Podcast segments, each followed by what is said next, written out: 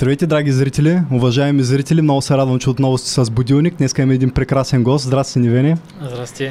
Ти имаш много уникален исторически канал, който просто смятам, че е изключително неудооценен заради малкия брой абонати, защото ти го правиш това нещо а, по-давно дори от смисъл от мен. Аз съм някакъв супер отскоро, но Ами, реално, да, видеоканала, който имам в YouTube, има различна насоченост. Тоест, моят основен проект се нарича OK История, онлайн клуб История. И там моята цел е да, да достигна до български ученици, които живеят извън България. Те са стотици хиляди. А, нали, това ми е основната цел. А видеоканалът, е, който съм създал до тук, е, е, е, е с такава насоченост, просто да може да хората, които ще записват децата си, да имат някаква представа аз как преподавам, аз как водя, как виждам, какъв е моят мироглед и моята перспектива за историографията. И в моя случай, нали, аз не съм търсил и все още не търся. Може би след време, като имам повече така, на разположение, нали, време и финанси и така нататък, ще апгрейдна този канал и ще бъде доста по-интересен. Ама към днешна дата просто това е информативно какво представлява ОК история. Това е нещо като кратък трейлър. Всички тези видеа са като кратък трейлър, какво ги очакват тия деца, които ще учат нали, в моя онлайн клуб. А то е много интересно, защото ти, както каза, наистина даваш един поглед, даваш мнение върху нещата, които представяш, историите, които представяш, което е много интересно. Не е сухо, а по принцип. Да. Аз не съм най-голям фен на историята, така че можеш да ме информираш по всяка една тема, ами, която говорим. Да. Но мнението, което даваш е много интригуващо, много така ангажира човека от среща, който гледа. Защото има различни подходи на историография. Особено в България последните няколко години се зарадиха всякакви Нали, се, има доста места, откъдето може да черпим информация относно историята. Има много преподаватели, има много влогари и така нататък. Методът, който аз използвам обаче се нарича а, романтизъм в историографията. Тоест, най-важното за мен на преден план изкарвам човека. Тоест човека с всичките му минуси, с всичките плюсове. И за това може би се получава по-интересно, защото а, да си, да си представим толкова много велики българи има, за които нали, до ден днешен говорим, коментираме, има кръстени училища на тях, улици, нали, все известни българи от нашето минало. Много често ги представяме, на, ние ги въздигаме на такъв педестал, който няма нищо лошо, но ние забравяме, че те са били просто хора. Те са имали своите а, проблеми, те са имали своите а, купнежи, имали са своите съмнения във всичко, което са правили, но това, което ги а, което ги прави безсмъртни в нашето съзнание, са изборите и крачките, които те предприемат, за да могат днес да бъдат толкова велики и да оставят такава следа. И затова аз използвам този начин, като говоря за някакви личности, да ги представя, че те са като мен и като тебе. В смисъл, те са обикновени хора, които всъщност в никакъв случай обикновени, но ги правиш много достъпни. Не са наистина да. този недостижим педестал, където за теб изведнъж тези факти, събития и личности, те стават едни сякаш а, основната ми цел, само да. цифри, само имена, а ти ги правиш наистина достъпни с едно тази история, тя пасва в едно време, пасва в едни морали различни. Така е. И аз казвам, нали, като казвам обикновени хора, какво имам предвид? Защото в момента ти виждаш 21 век, виждаш България, нали, може би по-нататък ще говорим за това как се развиват економика, финансово, политически, етнографски и така нататък, но България има нужда от примери. И имаме нужда от пример. Имаме нужда от пример на добро държание. Имаме нужда от пример от хора, точно за тези велики хора, които говоря. Имаме нужда да вземем пример от тях. Но като го поставиш на едно място, където педестал е твърде висок, ти си казваш, аз никой не мога да направя нещо велико за България. Не, можеш да направиш.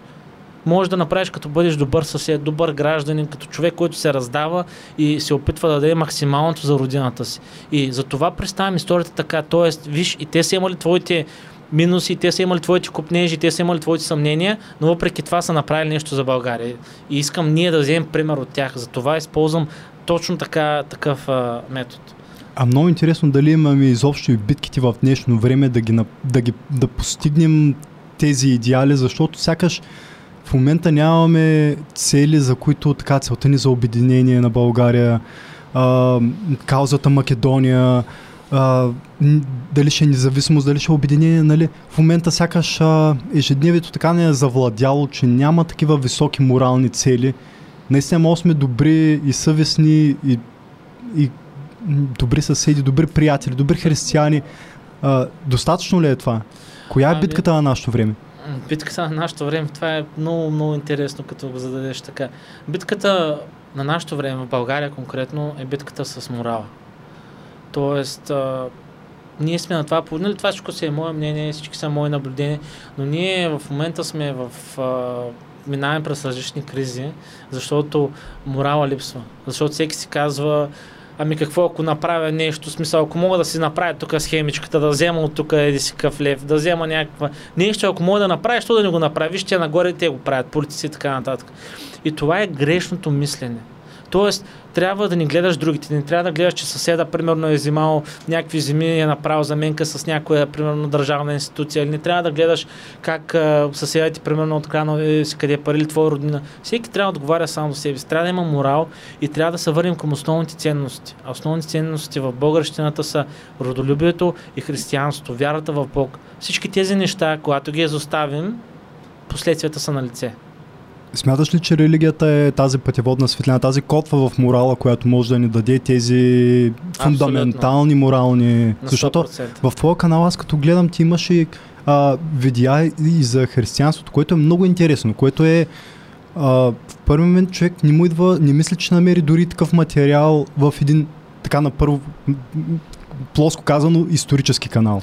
Но те да. нещата сякаш са свързани. Да, все са свързани като че ли а, изоставихме вярата си. В смисъл, много българи, защото основата на, на религията, на вярата, това е нали, Божието Слово, това е Библията, това е единственият писмен документ, който е останал до днешно време където може да черпим информация за това какви трябва да бъдем, за да бъдем нали, угодни на Бог, за да бъдем Божий народ. и ние, за съжаление, сме изоставили супер много тези ценности. Вярата и религията са основен стълб в българщината. Това е основен стълб, повече от а, 12 века основен стълб в българщината. И изоставайки а, християнството, защото християнството е, а, как да го кажа, учебника за християнството е Библията. Mm-hmm. И ако се замислиш колко хора са чели един стих от Библията последните 5 години, ако направиш една съпоставка, за последните 5 години твои приятели, познати, колко човека са чели един стих от Библията, пред, както и мои приятели познати, предполагам, че резултатите ще бъдат ниски. А това какво означава? Защо го казвам? Какъв, защо го казвам? Не може да си вземеш книжката, ако не си минал листовки, ако не си решавал листов, ако не си чел нали, законите за пътища и движение. Също въжи за християнство и за, и за нашата вяра. Ако не черпиш от източника, как очакваш да имаш тези ценности и как очакваш, че нямайки ценности ще развиваш общество, пък като нямаш общество, как ще има държава? Как ще има а, равнопоставеност, как ще има справедливост, където ценностите отстъпват и морала отстъпва, където на омразата и а, предимно омразата вземат а, и алчността вземат място в нашето общество. Това е, морала е един основен проблем. И всеки си казва, той, ако беше пеше комшията, и той ще да направи така човек. Ама не е така. Ти отговаря за себе си, ти имаш морал, имаш живот, имаш душа, ти отговаря за своите постъпки. Ако почнем всеки да гледа себе си, дори има е, един, едно, една приказка от, от Софийско, ако не се лъжа, а, ако там, то аз не го помня так, точно как беше, има примерно, а, може на мен нали, да ми изгори къщата, ако може на вутите, т.е. там на комшията или какво, ако може на комшията да му изгори плевнята, пак съм доволен. Те пак ка... покрай религия май го забърка това, защото какво беше пожелай имаш едно желание, а, да, по-скоро на, Нали, ако на мен не ми е добре, на Вутя му е зле, то произлиза от една такава причина. Възможно е, възможно е. Наистина не знам, аз просто го давам като пример как имаме приказки, за, т.е. имаме а, поговорки как, нали, смисъл го превръщаме в основна цел това да има на другия да му е зле, иначе на мен ми е добре. Това няма как да построим общество в днешно време, от, отстъпвайки на морала, на ценности, на вярата в Бог. Какво става с вярата в България? И сякаш има един, едно отстъпление от всякаква вяра, не само християнството, защото виждаме младите, които са основно атеисти, дори хора вече на нашата възраст, аз много не, нас, не настанам много към младите, има едно отдръпване. Откъде идва това нещо? Намарляне влиянието на вярата, липсата на доверие в вярата заради наука и технологии, които малко по малко отричат. От кога става това нещо? Това е само в при, наш, при нашия народ или по-скоро е из цяла Европа от там, откакто Ниче казва Бог е мъртъв, убихме го. Да. Също друг много известен учен, не съм сигурен обаче кой беше, казва религията, религията и науката са противоположни, колкото са противоположни палеца ми и показалица. Между тях мога да хвана всичко. Тоест, като го префразирам, това означава, че те, не, те са противоположни, звучат противоположно, всъщност с тях обхващаме всичко, което имаме нужда. Да, да, то, колкото спорят едно с друго, толкова и са колкото двете за, страни на една и съща монета. За, колкото толкова за това, се и допълват. За религията и за отстъпването, значи това се наблюдава в глобален мащаб. Но в България е много зле. За всичко, нали не за всичко, на основна вина има, има някакви основни причини, които според мен довежда до това нещо в момента в България, нали, да, да губим вяра. Комунизма. От 1944 година до 1989 година а, християните са били масово гонени. Това се забравя. Примерно аз лично съм християнин протестант и много протестантски пастори са били изпращани в, а, са били изпращани в концлагери. Значи, когато някой говори за комунизма и говори за баничката, че е 5 стотинки, трябва да говори колко, а, концентрационни лагери е имало в България. Мисля, че са били повече от 40. Имало е в Белени на много места, където буквално с дни не са били хранени хората, били са хвърлени на прасетата и така. Буквално на прасетата, човек. В смисъл, и хора ми се захвасват по комунизма. Ема е концлагери, бе. Кажеш шега, кажеш шега за комунизма, отиваш в Белене. Смяташ ли, е че заради гоненията се случват а, а, да. това отстъпление? Защото предполагам, че Нали, Именно... 500 години робство също е имало гонения? Не, то тогава е било различно. Но гоненията са причинили много от това. Тоест, дори на 20, доколко знам през комунизма, нали, нали тръгнахме с първа точка, нали, според моите виждания, комунизма. Ком, а, 25 декември е бил работен учебен ден. Той не е бил празник. Тоест, повече от 40 и колко години са там, може би около 50 години общо, България се е насаждал Българската комунистическа партия по образец на съветския модел е а, масово отричала Бог, масово отричала вярата в Бог, гонила е хората.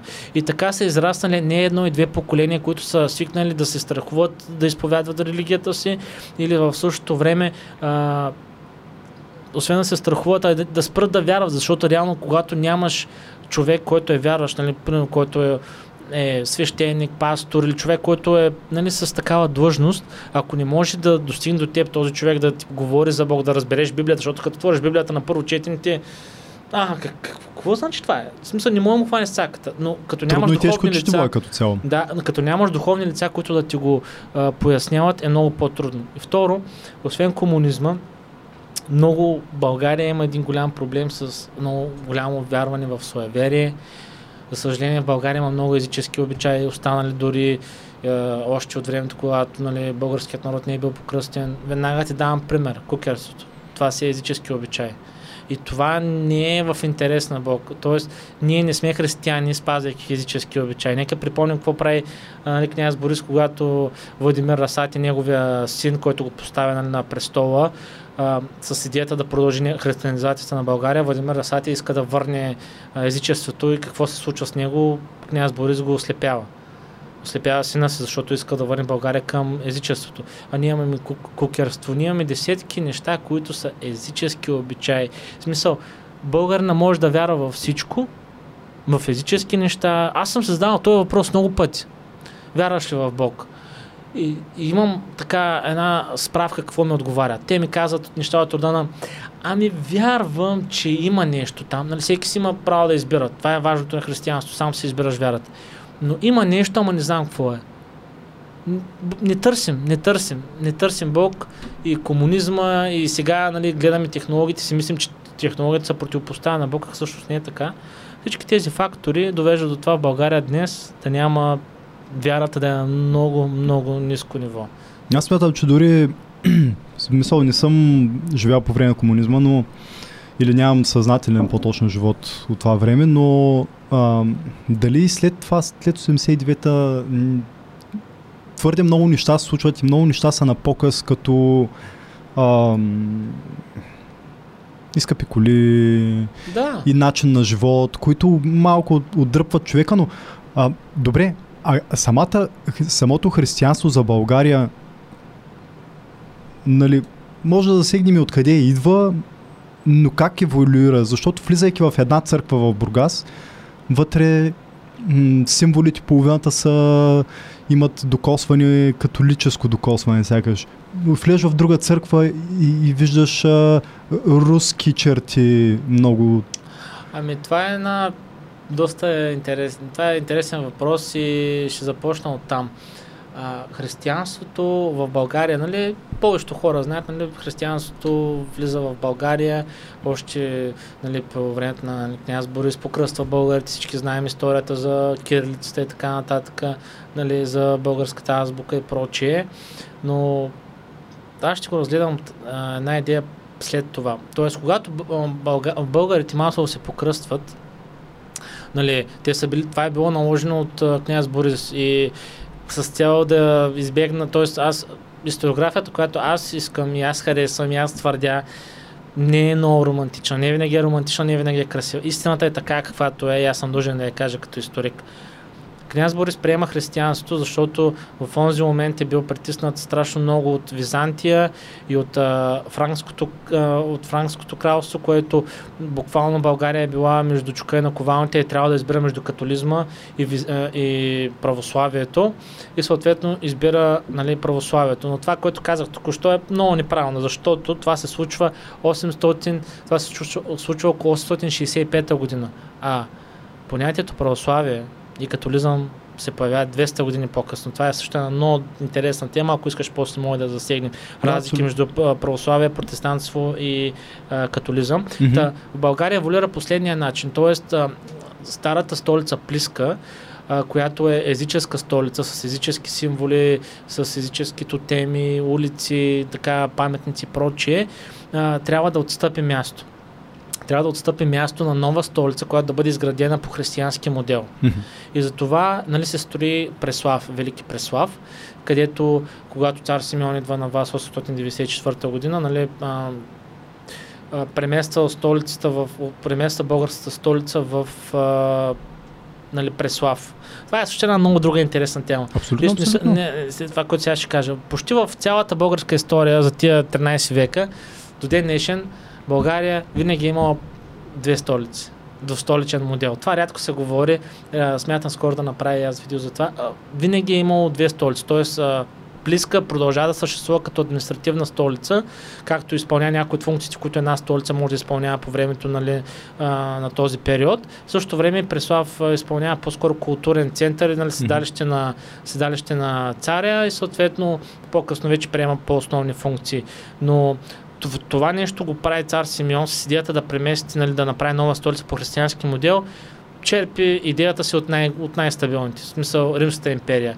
Рим е била всякъде с символи, била изпълнена с символи на езичеството. И това, което прави нали, Константин, получил строежа на Константинопол, който е християнски град, християнска столица, с цяло, нали, да, защото нали, Римската империя вече приема християнство за основна така през 13-та година нали, с Миланския едикт. Може да ска, че ние този модел следваме. Да, абсолютно. Много от нещата, които най-великите български цари, в случая и цар Симеон, много от нещата, които ние правим са по румейски стил. Тоест, самият цар Симеон е бил е бил пленник. Не е бил пленник точно, но е, е пребивал е в Константинопол по времето, когато баща му е бил на власт. Той е бил един вид заложник на това, за, за, за да може да гарантира баща му за добри отношения между България и между България и Византия. Цар Симеон е бил заложник, той е завършил там, нали всички знаем за Магнурската школа, завършил е там своето образование. Даже много често са го наричали полугрък а защо казваш между чука и наковалнята? Кое е изисквало от нас в дипломатическо отношение най-вероятно а, да България, значи, приемем християнството? Да, защото на, на северозапад на северозапад са били франките, където са а, техният основен религиозен център е бил Рим mm-hmm. и папата. А, на юго-исток е била Византия, нали, Византия и Константинополската патриаршия. И ние сме, ние сме имали право да изберем. По принцип процесът е следния. След като християнството започва да се превръща, нали, да се превръща в масова религия, mm-hmm. нали, в Римската империя и така нататък, когато се появи някакво а, варварско племе, нали, не винаги трябва да е варварско, но когато се появят някакви племена, общност, която иска да приеме християнството, организира се мисия. Тоест, а, патриарха или съответно папата, зависимост къде са тези варвари, дали са германските варвари, дали са келти, дали са а, сармати, които са в, нали, в а, Русия, днескашна Русия, т.е. в източна Европа, съответно патриарха да им изпрати, нали, основава се мисия, т.е. с духовни лица, да покръстят народа, да, да къмвъртнат, буквално да къмвъртнат към християнството. Така. И България, когато цар, а, нали, княз Борис а, преценя, че, че идва момента, в който трябва да избере Тоест, дали да бъде конвърт, дали българския народ да бъде конвъртнат от папата mm-hmm. или от патриарха, той избира нали, съответно патриарха, просто защото нали, Византия е била доста по... Мисъл, Византия е била много по-близко до а, българските земи, а, тя е могла, България е можела да спечели много повече от търговски отношения и от различните неща, а, ще може да спечели много повече, ако съответно а, търгуваме с Византия, нали, той избира съответно избира Византия да бъдат нали, да да християнизират а, българските земи. Доколко Между... това е прагматичен избор и доколко е от към... Прагматичен е. По... Напълно прагматичен. Смисъл... Не, че са ни някакси не по... чувстваме нали, по... с а, братски. Вярвания. Не, не, не съм напълно запознат с а, вярванията, които има княз Борис, но а, знаем за народа, който е имал. Тоест България, нали, 681, нали, близка, знаем, нали, за за Дунавска България знаем и за славяни, за траки. Израснали сме в училище с тези уроци, как българският етнос е съвкупност от прабългари, славяни и траки. А, и когато имаш такъв народ, той не е обединен. Тоест имаш народ, който говори, имаш а, етноси, които говорят различни езици, изповядат различни религии, такива пейган, езически религии, имат различни езически религии, различни езици се говори, а, говорят различни езици, различни обичаи, различни. Ти не можеш да обединиш да направиш хомогенна, хомогенна смес от този народ, за да може съответно този народ да може да ти служи, да го превърнеш по, по да го превърнеш в а, боеспособен народ, ако не е обединен. И за това, нали, това определено се случва с а, помощта на религията. Абсолютно. Тоест, един път много добре, нали, така като го поставиш, доказано е, че религията не обединила при доста време. Доказано е, че религията е била основен стълб в запазването на българщината в а, 500 годишно турско робство. Това е било един основен елемент, който не е съхранил като вярващи. А доколко а, сме, сме възприели а, религията и християнство, доколко сме го възприели така с отворени обятия и искал ли го е народа и колко лесно го е приел? Предполагам, че не го е искал масово, защото нали, тези, нали, знаем и за... Не съм чувал за насилствено налагане тогава. Сякаш се възприема доста лесно. Аз... Не се е коментирало, аз лично не съм и чел, но съдейки по други народности, т.е. съдейки по историографията, която аз имам поглед, много рядко една а, може да можеш да конвъртнеш хора, които имат всякаква религия, била тя езическа или не, към тази, която ти им кажеш. Много трудно, това коства доста жертви. Може би подценявам по-дребните езически религии, защото те по-лесно възприемат големите религии, като християнство и ислям. Сякаш по-трудно се трансформира е, е, християнство или исляма в едно от другите, отколкото езическите религии по-лесно са се предавали. Ами, погледнато през, христи... през, през призмата на християнството и като на човек, като изповяда тази религия, за мен исляма също е вид езическа религия. Ще обясня по-късно защо, нали, ако до там.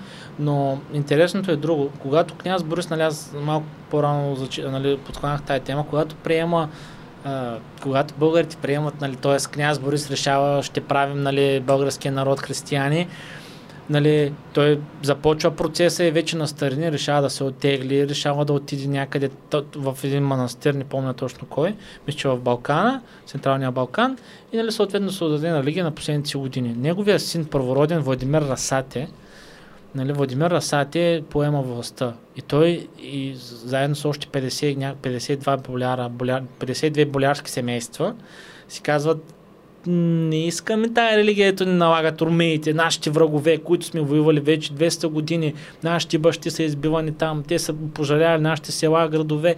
Не може да искаме тази чужда религия. Ние си имаме нали, Тангра, ние си, носим, ние си носим тази вяра още от Урал, още от пред Кавказието и така нататък, няма как да не е имал насилствено. Тоест, този Погледнато Владимир по този начин е било, да, голям, голям защото отвор. това е била религията, която е на основния враг на България. Тоест българската държава воюва основно с Византия. Даже не знам колко войни са, може би над 20 войни, които България има с Византия. Мисля, това е основният противник на България. И ще приемем техния патриарх да, да, да накъмвъртнем в тяхната религия. Няма как да са го приели лесно. В смисъл, това е сигурно. Да, пък християнството общо взето ни работи така, че ние да си кажем, ние имаме патриархото Тре и ние сме Да, си не решаваме. работи по този начин и затова нали, е е имал този бунт на Владимир Расати. И, и интересното какво е, значи, през това време, когато Владимир Расати е по-големия брат на цар Симеон, а, най-големия, от- той е имал няколко си на княз Борис, през това време цар Симеон той не е бил цар тогава, т.е. Симеон е бил в Константинопол, завършил е там магнуската школа. Той е бил готвен за духовен, духовен водач на за български патриарх. Мгм.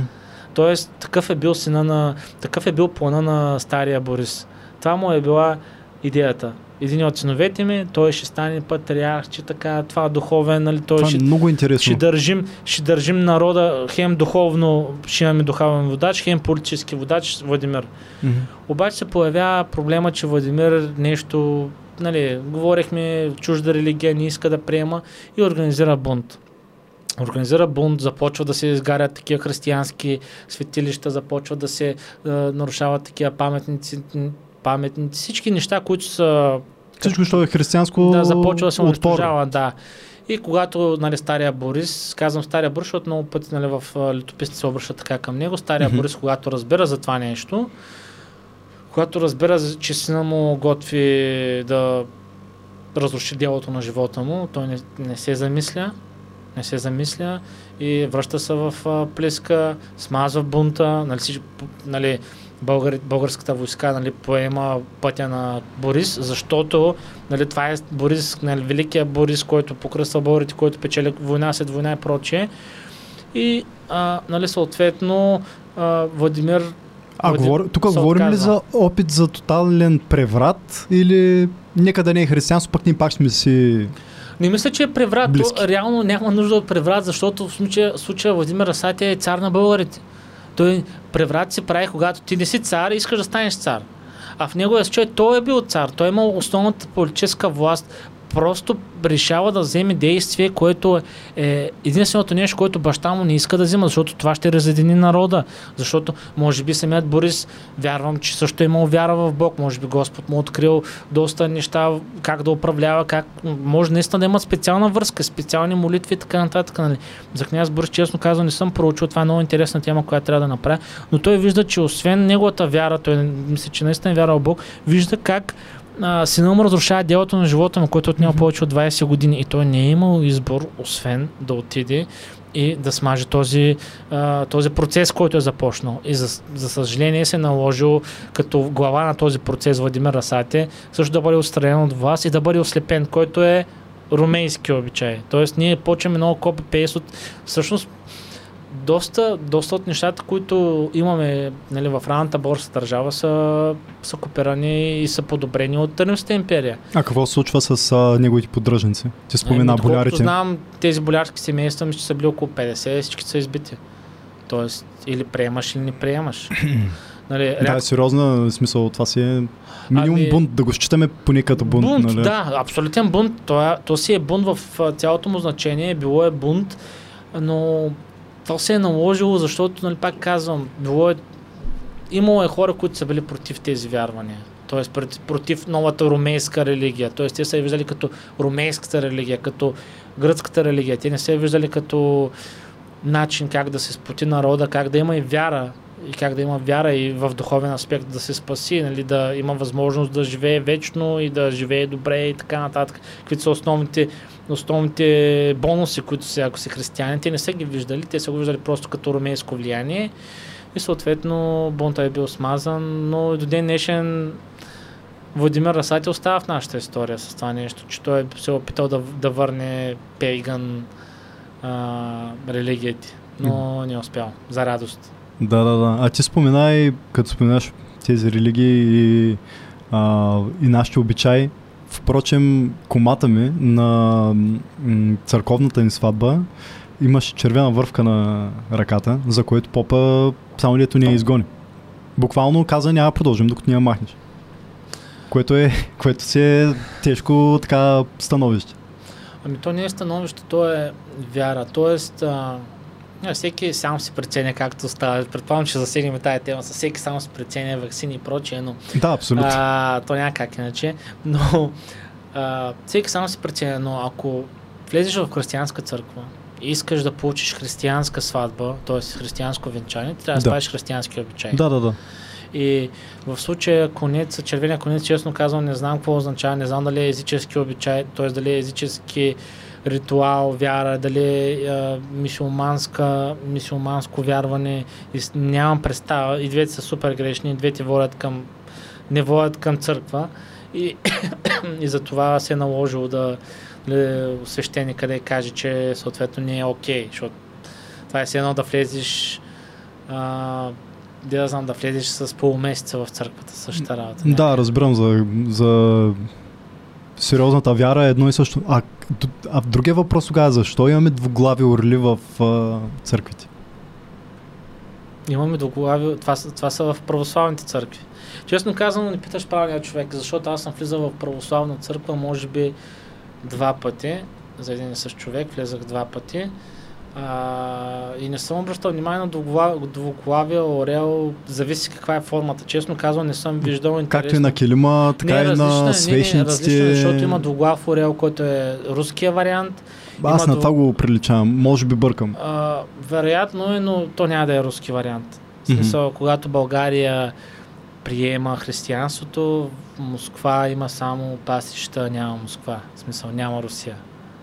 Да, да. Така че няма как а, в никакъв аспект да кажем, защото много след като падането на България под турско робство, много от българските а, християнски водачи, духовенство и така нататък заминават за Русия, където основават много църкви и където започва бум на духовенството, бум на литературата и въобще на културното развитие на славяните. Те още са били славяни тогава, даже не са били руси, разбираш. Смисъл, ние сме махнали термина славяни преди, а, да речем, около 500 години по-рано, те още се наричат славяни. В смисъл, няма как нищо да е руско. Стане ли въпрос за култура, българско е, руснаците може да са го взимали, копирали са го от българи и от, гръцки, от, от гръцките нали, а, духовенство, от българското духовенство или от гръцкото духовенство и той е копи-пейст, в смисъл няма как да е руско. Щом се отнася за това, поне съм спокоен, знае, че е наше.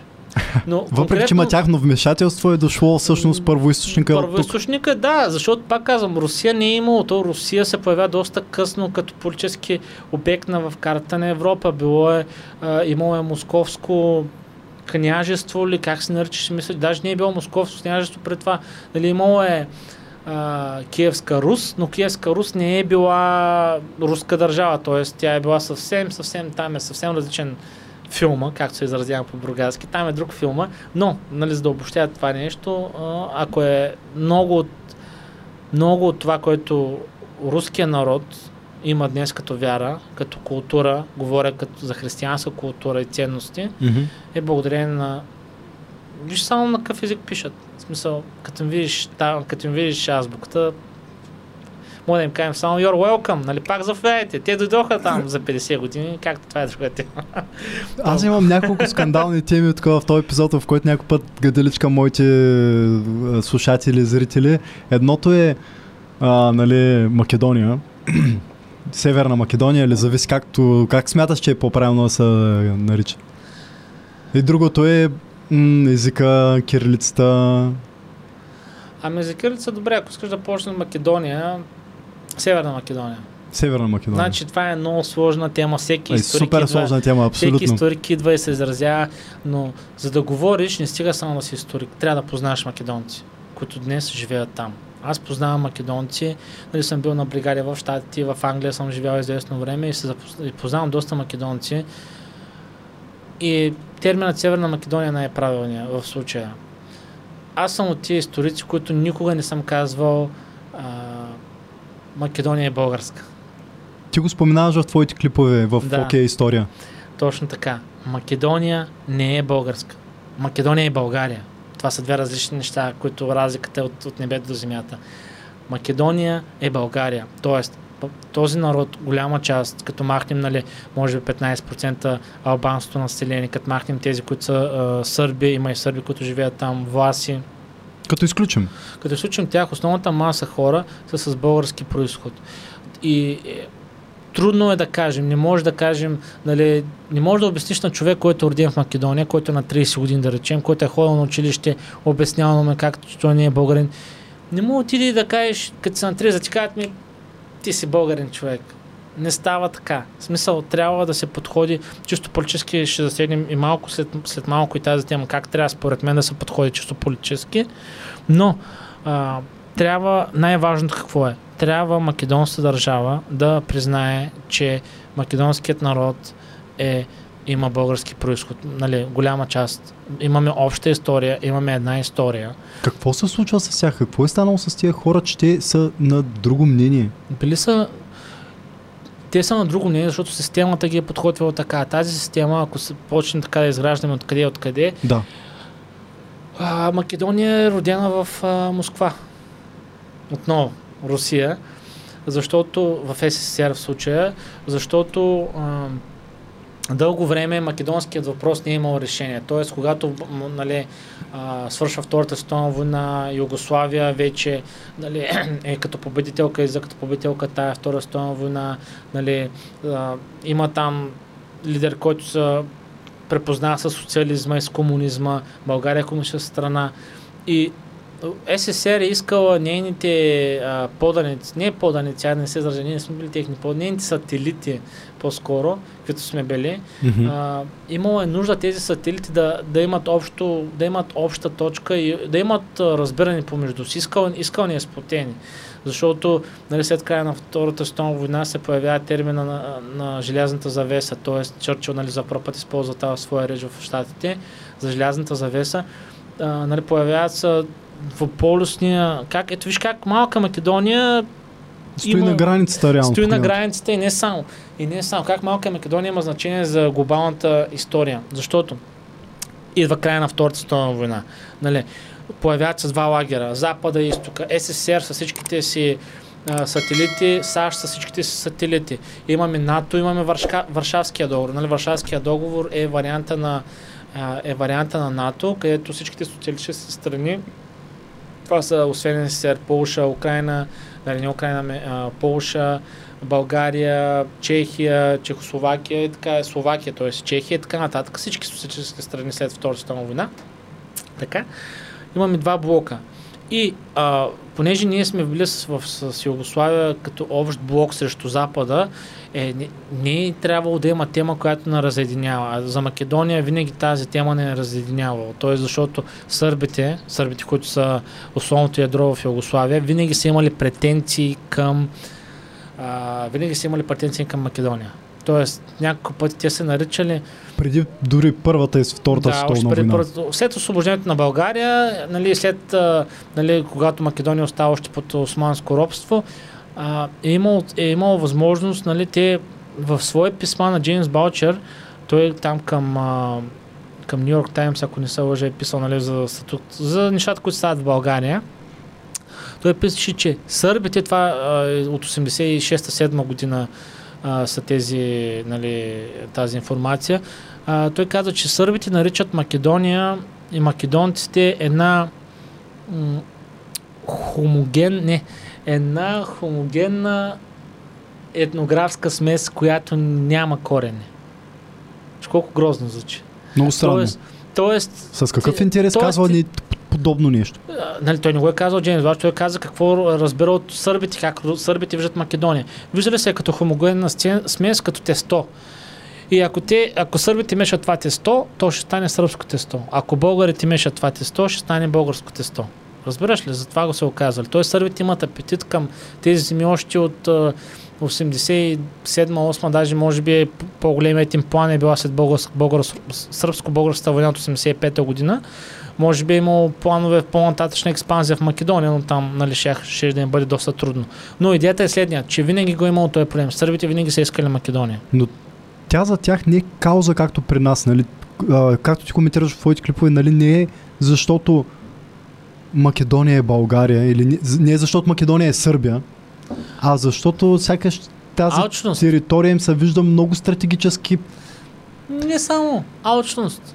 Алчност, защото Добре, А. защо територии просто, ако те наистина са виждали, ако те наистина са виждали По тази лъка всяка една друга страна може да има претенции към Да, Македония. но във всяка една страна, която са на Балканите, те не, не са точно така хомогенна смес, не хомогенна смес тесто, което е готово да приеме форма, каквото неговите господари нали, му сложат. А Македония е била такава територия, в която е имало, имало е поле за изява. Първо, дали, стратегическо разбира се винаги, нали, т.е. с а, на Македония имаш излъз към Албания, имаш излъз към Гърция и към Бяло море, т.е. по-нататъчна експанзия. Предполагам, че в планите им за тази прослута глупава Велика Сърбия, която те са имали, т.е. Велика Сърбия, в която включва западните покрайнини, София и прочие, нали, в техните националистически, шовинистически, идеологически предпоставки и мечти, които за радост не се осъществяват. Един вид, кол- колкото имат Са- претенция към Македония, толкова и към София. Ми, Със също да, право може да един се вид. каже, да, да, може да се каже, но за това, нали, и съответно водим войни, нали, вече първа и втора стон война. Втората не е толкова, но първата водим точно заради Македония, нали, тя винаги е била за нас разковничето. България жертва много, а Сърбия не жертва нищо за тази Македония. България жертва Бяло море, излъз на Бяло море. Жертваме излъз на Бяло море, и, економически, стратегически. Абе, десетки плюсове. И за какво? За... В какво отношение жертва? Може ли да... Еми жертва, защото жертва, защото България влиза, защото след а, първата след първата Балканска война 1912-1913 година България придобива излъз на Бяло море. Мгм. Кавала, Дедея Гач, Александрия. Това са били всички, това са били изконни български територии, дадени от подписани с лондонския мирен договор, нали, май месец 1913 година. Съответно следва междусъюзническата война, която за 4-5 месеца нали, губим нали, доста от териториите, но си оставим с на Бяло море. И когато идва в смисъл, опитвам се да го систематизирам, затова се замислям за човек, защото той е Абсолютно. то е, в смисъл, ако трябва да ти го разказвам, то е като домино. Като не, едно след друго падат тези копчета. Така че, ако трябва да ти отговоря кой е загубил България, По трябва да, какъв за, начин жертва... трябва да започна не от а, точния момент, който губим тези неща, а трябва да почна с предпоставките и началото на Първата Балканска, Втората Балканска и да стигнем до Първата световна война. Но България губи тези територии, защото ако трябва да го систематизираме следното, когато има възможност да се присъедини в началото на Първата световна война, България има възможност да се присъедини към два блока, воюващи един, един с друг. Единият блок е обещавал а, територии, които не са били, обещавал е примерно части от Македония, а пък другия блок е обещавал цяла Македония, ако влезем в война. И ние влизаме в тая война и губим войната и губим и, и като резултат от това, че сме загубили войната, губим и излъза на Бяло море. И губим и във войните за национално обединение 1912 година, 1918 година. Ние губим над а, общите жертви наброяват 300 000 души жертви. Това са починали хора, които са усъкатени, изче, безследно изчезнали, хора, които са поудели, защото има много, една от много най-чест, най-чести болести, освен холерата, е била и, и лудост. За, Тоест, от лудостта. Първата световна война. Да, лудостта. Не само първата, това е период за тези 7-8 години България дава 300, около 300 хиляди жертви, без да споменавам тежкото положение на жените, без да споменавам, че жените са работили в фабриките за да да поддържат българската економика, защото мъжете са били на фронта, без да споменавам за десетките хиляди сирачета, които са останали, без да споменавам за всичките последствия. България е жертва много. България се е платила цената, Македония да се присъедини към а, нейната територия. И не е защото, и тук идва важното, ние не сме го искали, защото сме били алчни. Не сме го искали, защото сме искали, нали, видиш ли, да сме по-широка или България на три морета. Не, българският народ там е, е умирал за България, искали са да бъдат българи. Когато Точно Сър- това ще да те питам. Печели... Какво се случва през това време? Ние говорим за тези територии като едно хомо, хомогенно тесто, но това, са, това е един народ там. В смисъл, колкото и да е едни хора, които живеят там. Какво се е случвало? Какво е било настроението? Имаме ли м- записки от някакви данни, нали, те са борили да се освободят, те са искали да се присъединят. Как точно са, са чувствали тези хора там? Тяхното, тяхната виждане за нещата какво е било? Ами, значи така, ще започнем от, още от 1878 година. 3 март, както се приема нали, в обща историография, че ос- освобождението на българско, българите от турско робство, не е точно така, защото огромни територии, населени с българи, включително Македония, Всъщност то това е зародише и... остават извън пределите на България. Така, какво става в Македония? Нали, има някакво възстание, Елинеско преображенство възстание, където а, нали, какво се случва всъщност? Нека за да направим най-точен анализ политически такъв, а, за да може най-добре да изясним на хората точно какво става. Ще го кажем така. Знаем за Берлинския конгрес, т.е. България, след като Сан Стефанския договор е отхвърлен, който е отхвърлен и след корекцията няколко месеца по-късно, нали, след Берлинския конгрес България, България е разделена на няколко части. Нали, имаш, имаш княжество България, имаш а, източна Румелия, имаш български земи, които са северна Добруджа присъединена към Румъния, като компенсация за това, че румънци са участвали в освобождението на България. Имаш територия предадена на Сърбия, имаш а, тези територии, които стават под турско робство все още. Тези територии включват примерно днешен Петрич, днешен Благоевград, включват и Македония. Така, а, множество пъти, всъщност, а, нали, там а, ВМРО, е, нали, освободителните движения текат там с пълна сила, макар че вече княжество България е освободена, но там в тези земи, където са българи, те започват, те продължават свои действия с комити, с четнически, с, а, четнически опити нали, да въздигнат населението, нали, Още по-надъхане, че Да виждат, че има да. резултати. имат резултати, но към този момент, за жалост или, за, или може би по-добре е било така, българското княжество отказва да помогне. Тоест, ние сме помагали с оръжие, ние сме помагали с каквото можем на тези възстанници, но България няма право официално да се намеси в тази... Не е била готова българската държава, не е била готова за, во... за военни действия. Защото България току-що се освободила. Трябва да са ни около 30 години за да подготвим военната машина, която няколко години по-късно ще струши османското владичество в Тракия. Но за това са ни трябвали ресурси, подготовка, войници, финанси, економика, съюзници. България не е имала възможност да освободи Македония, но българският, българската държава опитва всячески да помага на македонците там, които са, те са се определяли като българи, те са си били българи. Нали. Има различни, има различни хора, т.е. има хора, които нали, отричат това нещо в Македония, но то някак се отрича, че те са били българи. Те са продължавали да се бият Те, те са продължавали да, се възстават с да идеята, че искат, си Да българи искат да се да. присъединят. София. За София. София. Към 79-та, т.е. не, към 88-9 година Джеймс Балчър пак пише едно съобщение до а, там вестника, който работи, мисля, че също работи за вестник в а, Великобритания, та, не в САЩ. Та, когато той пише това съобщение, там а, своят репорт, той пише в Македония, т.е. в София, има в момента 30% от населението на София са македонски бежанци. Тоест, тоест, наследниците, ако си представиш, че тогава какво население е имало, това е много добра.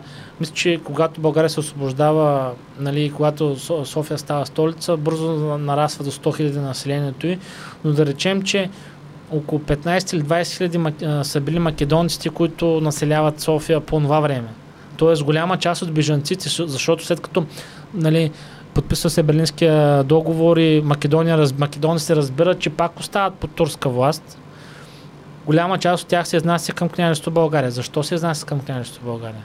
Ако бяха македонци наследници на този гръцки известен герой, нали, известна личност, защо отиват към София? Те се емигрират в София и след Илинеско преображенство възстание пак множество народи се спускат към София. Тоест, може би сега, ако се направи на съпоставка, може би един на 5 или един на 10 софиянци е чист македонец.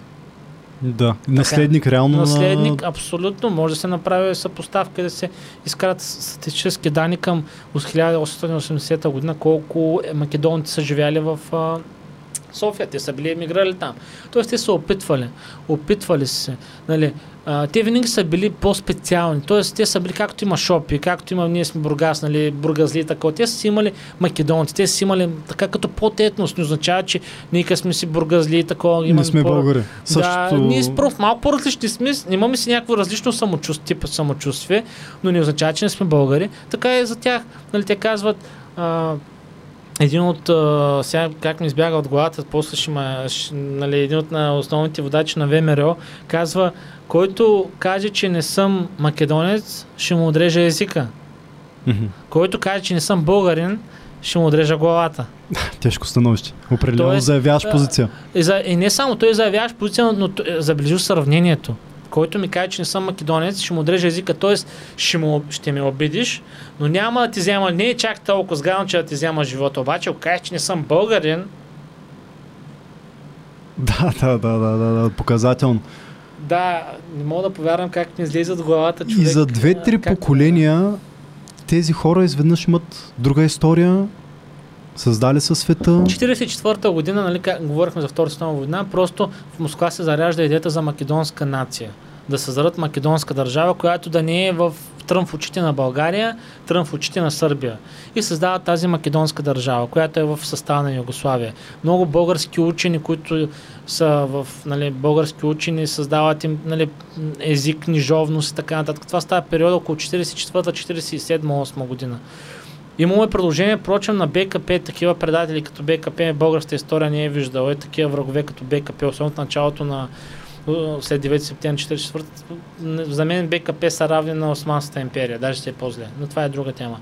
БКП предлага части от днес, днескашен Благоевград, от Петрич да се присъединят към Македония, за, за, за да, да имаме добро, добро съседски отношения. Да предначертаят карта. Да, Има ли но, данни за това нещо? Това са някакви... Има, да, смисъл това си, мисля, че а, това са неща, които са договаряни от първите хора, които, т.е. основните мотори, които са били в основните мотори, които са задвижвали а, появата и развитието на комунизма в а, България през 1944 година, а, нали, т.е. много преди това, нали, още 44-та, 45-та, 46-та и 47-та, нали, където се приема а, там Конституцията на Георги Димитров. Георги Димитров е един от хората, които е предлагал това нещо. Тоест, Георги Димитров е, е нали, той е предлагал Македония да придобие тези територии, които са днескашни български територии, за да може македонците да са окей, okay, да си имат нация и Москва да са доволни. Да спечелят и ние да, да, още един силен сателит. Или каква е, каква е идеята? Ми идеята е била просто, защото нали, чисто географски тези територии нали, падат до някъде в Македония. Нали, не в държавата Македония, защото има, има културна зона Македония, има географска зона Македония, има политическа зона Македония, това са различни термини. Mm-hmm. Но нали, нали, около Струма, около река Струма се смята, че е Македония. Mm-hmm. И затова нали, се смята, че нали, Благоевград и Петрич може да Географската, да, по-скоро да. към географския термин. Абсолютно, да, чисто географски. Да. Но, впрочем, да, просто тази македонска нация, която познаваме днес, се създава 1944 година. И в следващите 15-20 години а, имаше, мисля, че а, сега се замисля, 45-та година българската коледа в Македония. Тога, не знам, разкажи малко повече. А, мисля, че българската коледа в Македония става 45-та година или 46-та. 6 декември тогава се е празнува коледа по стария календар нали, десетки, стотици български семейства са били избити или са били прогонени, защото са имали българско мислене в Македония. Нали, това е след Втората световна война, вече новия режим, нова нали, Югославия и така нататък. Десетки българи и хиляди българи са били избити, защото са били защото са имали българско самосъзнание на македонско. И този процес продължава с години. Там го кажа, че ти си македонец, ти си, т.е. ти си българин, те ще отрепят там, те те нямат и реално, просто като се замислиш, те казват българи, българи татари.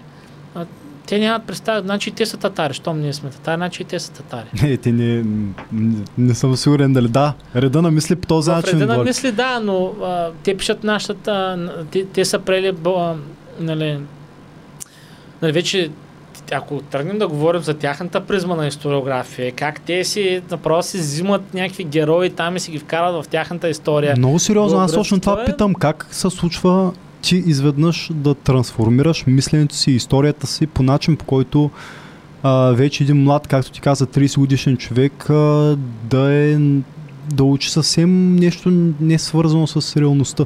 Пак ти казвам, това е, това е много сериозна разработка, да. Събират се много българи, т.е. много български учени срещу сръбски. Те сега, Защото... както ние сме седна на степ на една маса, само че те са някакви стабилни професори с по 20 книги зад гърба си, държавата им казва... Това е един народ, в крайна сметка, утре, ако напишат е... нещо друго в историята, трудно ще се приеме.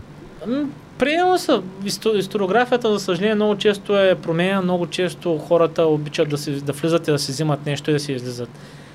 Така че, как е създадено? Просто е, както сега сме една маса, стабиляги, 10-15 професори, българи, сърби, събират се на оперативка, ще създаваме нова нация. Точка номер едно в дневната адженда, ще създаваме нова нация. За да създадем нова нация, на нас трябва писменост, на нас не трябва техен книжовен език, на нас не трябва тяхна история. И пет професора, които са професори по, по история, ще, ще измислят нещо в историята. Другите, които са езиковеди, ще измислят писменост. Четвърти ще измислят това. Това смяташ ли, че се случва умишлено и съзнателно? Да, да, то е създадено, за да може до македонска държава е създадена, за да може да угоди на Сърбия и на Москва. Защото, нека малко просташка се изразяма, има един там камък в Македония, една плоча, на която ясно се пише българи. Обаче, наистина ти казваш, гледам предавания, излизат техни историци, сериозни хора с сумати титли, нали? Го виждаш възрастен човек. То, то човек през живота му е минало и, и друга история. И той ти обяснява на дълго и на широко как на тази плоча това, че въпреки, че пише а, българи и, Бъл, и България, вероятно се сещаш как, какво имам предвид. Ами, вижте, и той ти обяснява как това няма значение. Нали, това нищо не означава, че пишеш българи и България. Еми, нямате голям избор, човек. Представяш ли, представяш ли си да си, щом са такива професори, ти говориш, те са възрастни хора, живяли са цял живот с записали са сумати а, длъжности, записали са сумати а, нали, професорски м, дисертации и прочее, в един момент да им се наложи нали, да кажат, че те не са че всичко, което са правили с толкова много години, демек няма значение, няма как да се случи. Предаване за битовския надпис фактически става въпрос. Предаване за битовския надпис. Да, да, да. Гледам, имаше последно време излязаха такива хубави филми, документални и дават мнението на български историци, мнението на македонски историци, сравняват и... Те нямат, аз това трябва да кажа. Четат, четат го това нещо. Ти, ти си... Ти... И Ама черно да. на бяло, като прочетеш нещо, то не е черно на бяло, ма на камък записано. Виж, много е странно. Пак ти кажа, Просто това са хора, които се, те, те не са виновни. Днешните македонци, тия професори, за които говориш, те не са виновни. Виновни са за процеси, за система, която е... Зависи до колко го прави създад... съзнателно, защото това им беше... Ако го прави съзнателно, да, това е друга тема, сега ще засегнем това. Но сега това, което виждам в Македония, то не е плод на 20 години, това е плод от 44-та година. Тоест, създадена е система, където има масови репресии срещу хората, които не вярвали, но те продължават и до днешни дни. До, това е дни, проблема е с а, този договор за добросъседство.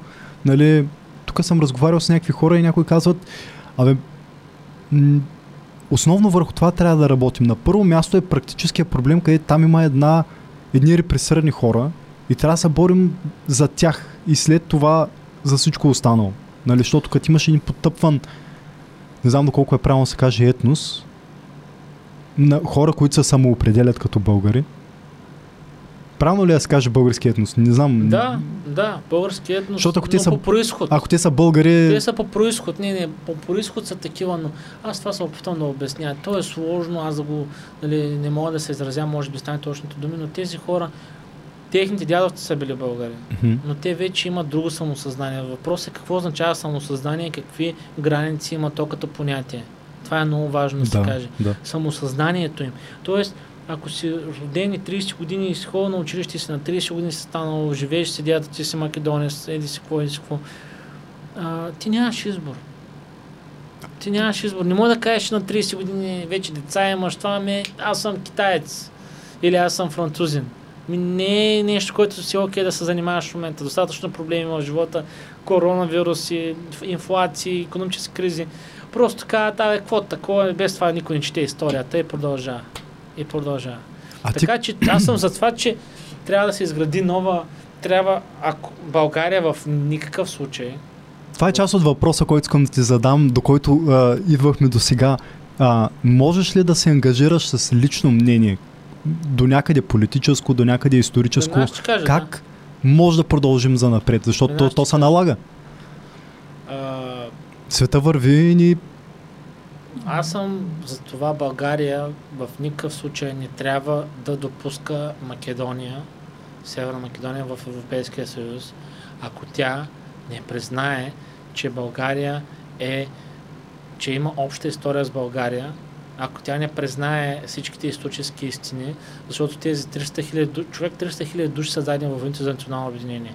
Те не са дадени за да придобием територии с пълни с нефт, за да може българския народ да има хляб.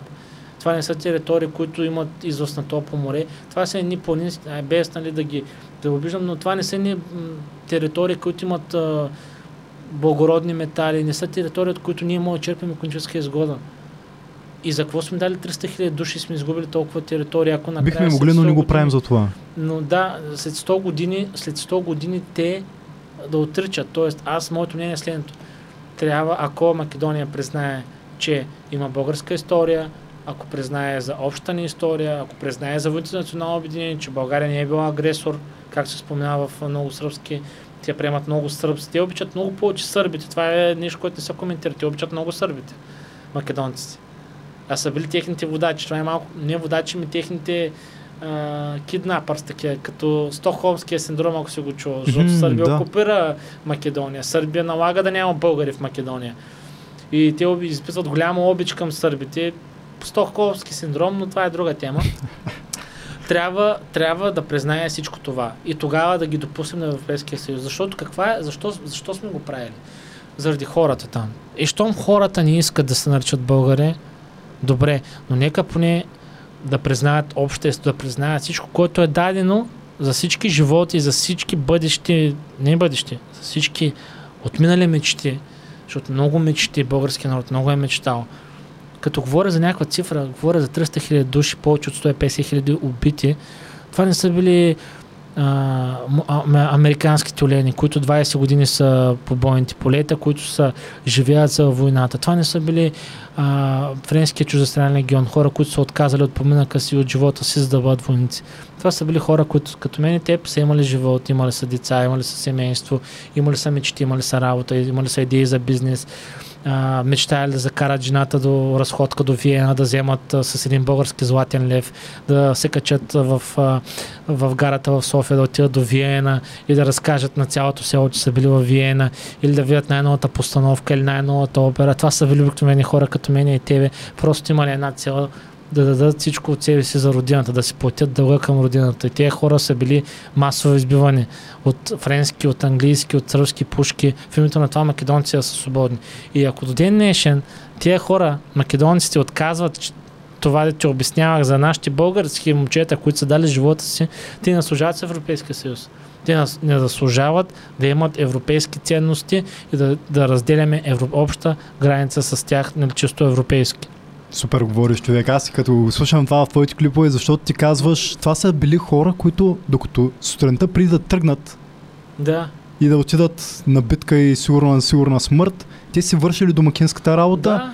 оправили са двора животните, жена, им, жена им ги опява преди да тръгнат. И ти го разказваш това нещо, както го говориш в момента в твоите така клипове, е. което е тръпки ма побиват. Ма, аз го виждам, аз го усещам, аз затова обичам много история, защото това са били хора, които са имали избори. Аз затова искам да, да вземем техните примери, не да ходим да се трепим на фронта, но просто да, дадем, да бъдем добри българи. Защото тия хора, това са стотици хиляди, имало е с всякакъв бекграунд, с всякаква история, имало е хора, които са грешали, са правили всякакви грешки, но тези хора са си давали живота, защото нали, жертвали са мечтите си, за да могат да си платят дълга към родината. Искам ние, 21 век, 21 век, българите да дадем нашето на България. И за това го разказвам така, защото тези хора са го дали преди нас и наш ред е да си платим дълговете.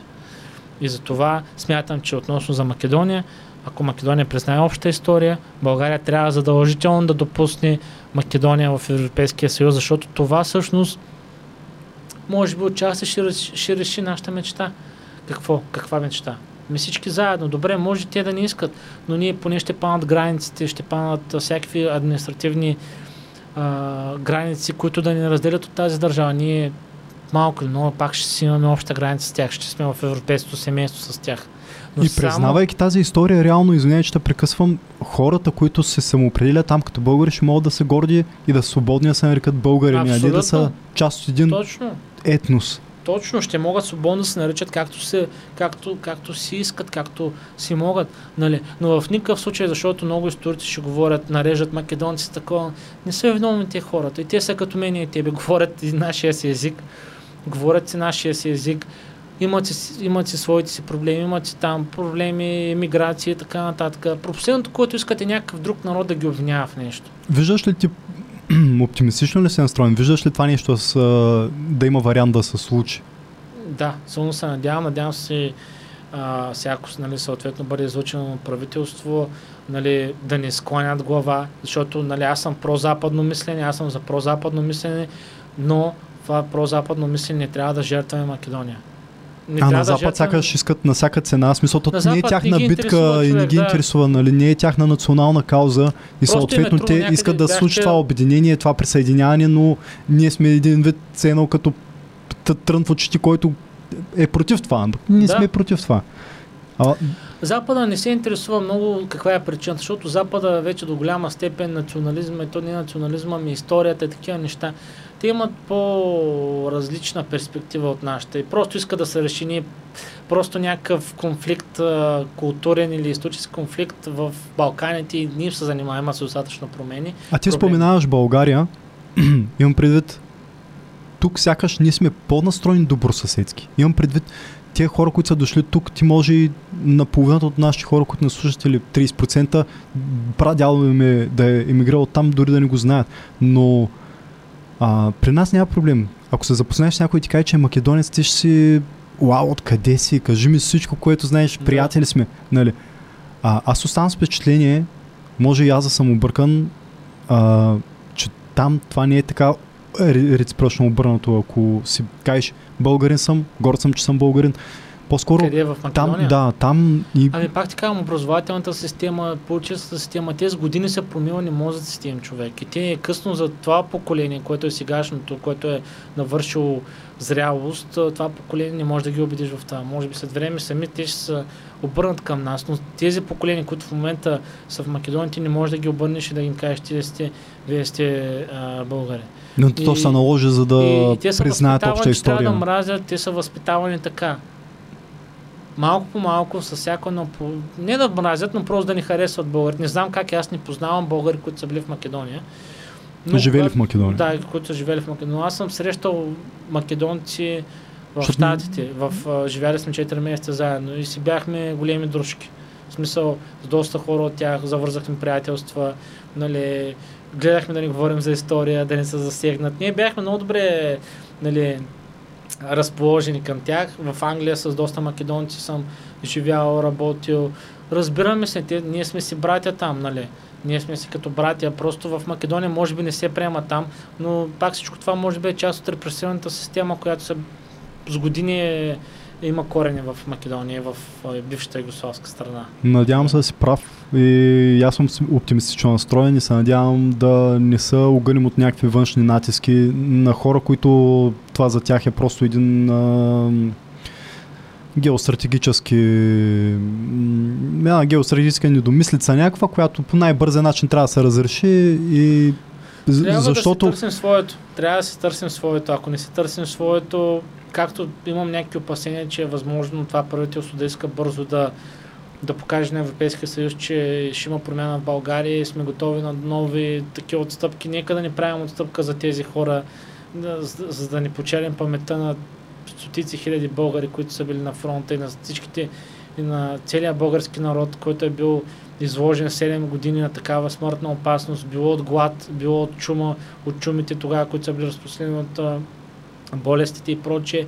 Нека нека да не се прави компромис с историята, защото ако това се случи, аз наистина ще изгубя всякаква вяра в, в България, в, в управлението и във всичко, защото тези 300 хиляди души, които са трепели в, във всякакви обстановки, били са от били са си в Добруджа, били са в Букуреш, били са в Албанските планини, на Бяло море, на Мраморно море, стигали са до Юнийско море, били са срещу на, африканци от а, Сенегал, срещу индийци, срещу руснаци, срещу французи, срещу толкова много народности значи, в чужди територии, които даже техните бащи и прадядовци не са стъпвали там, за да защитят кауза.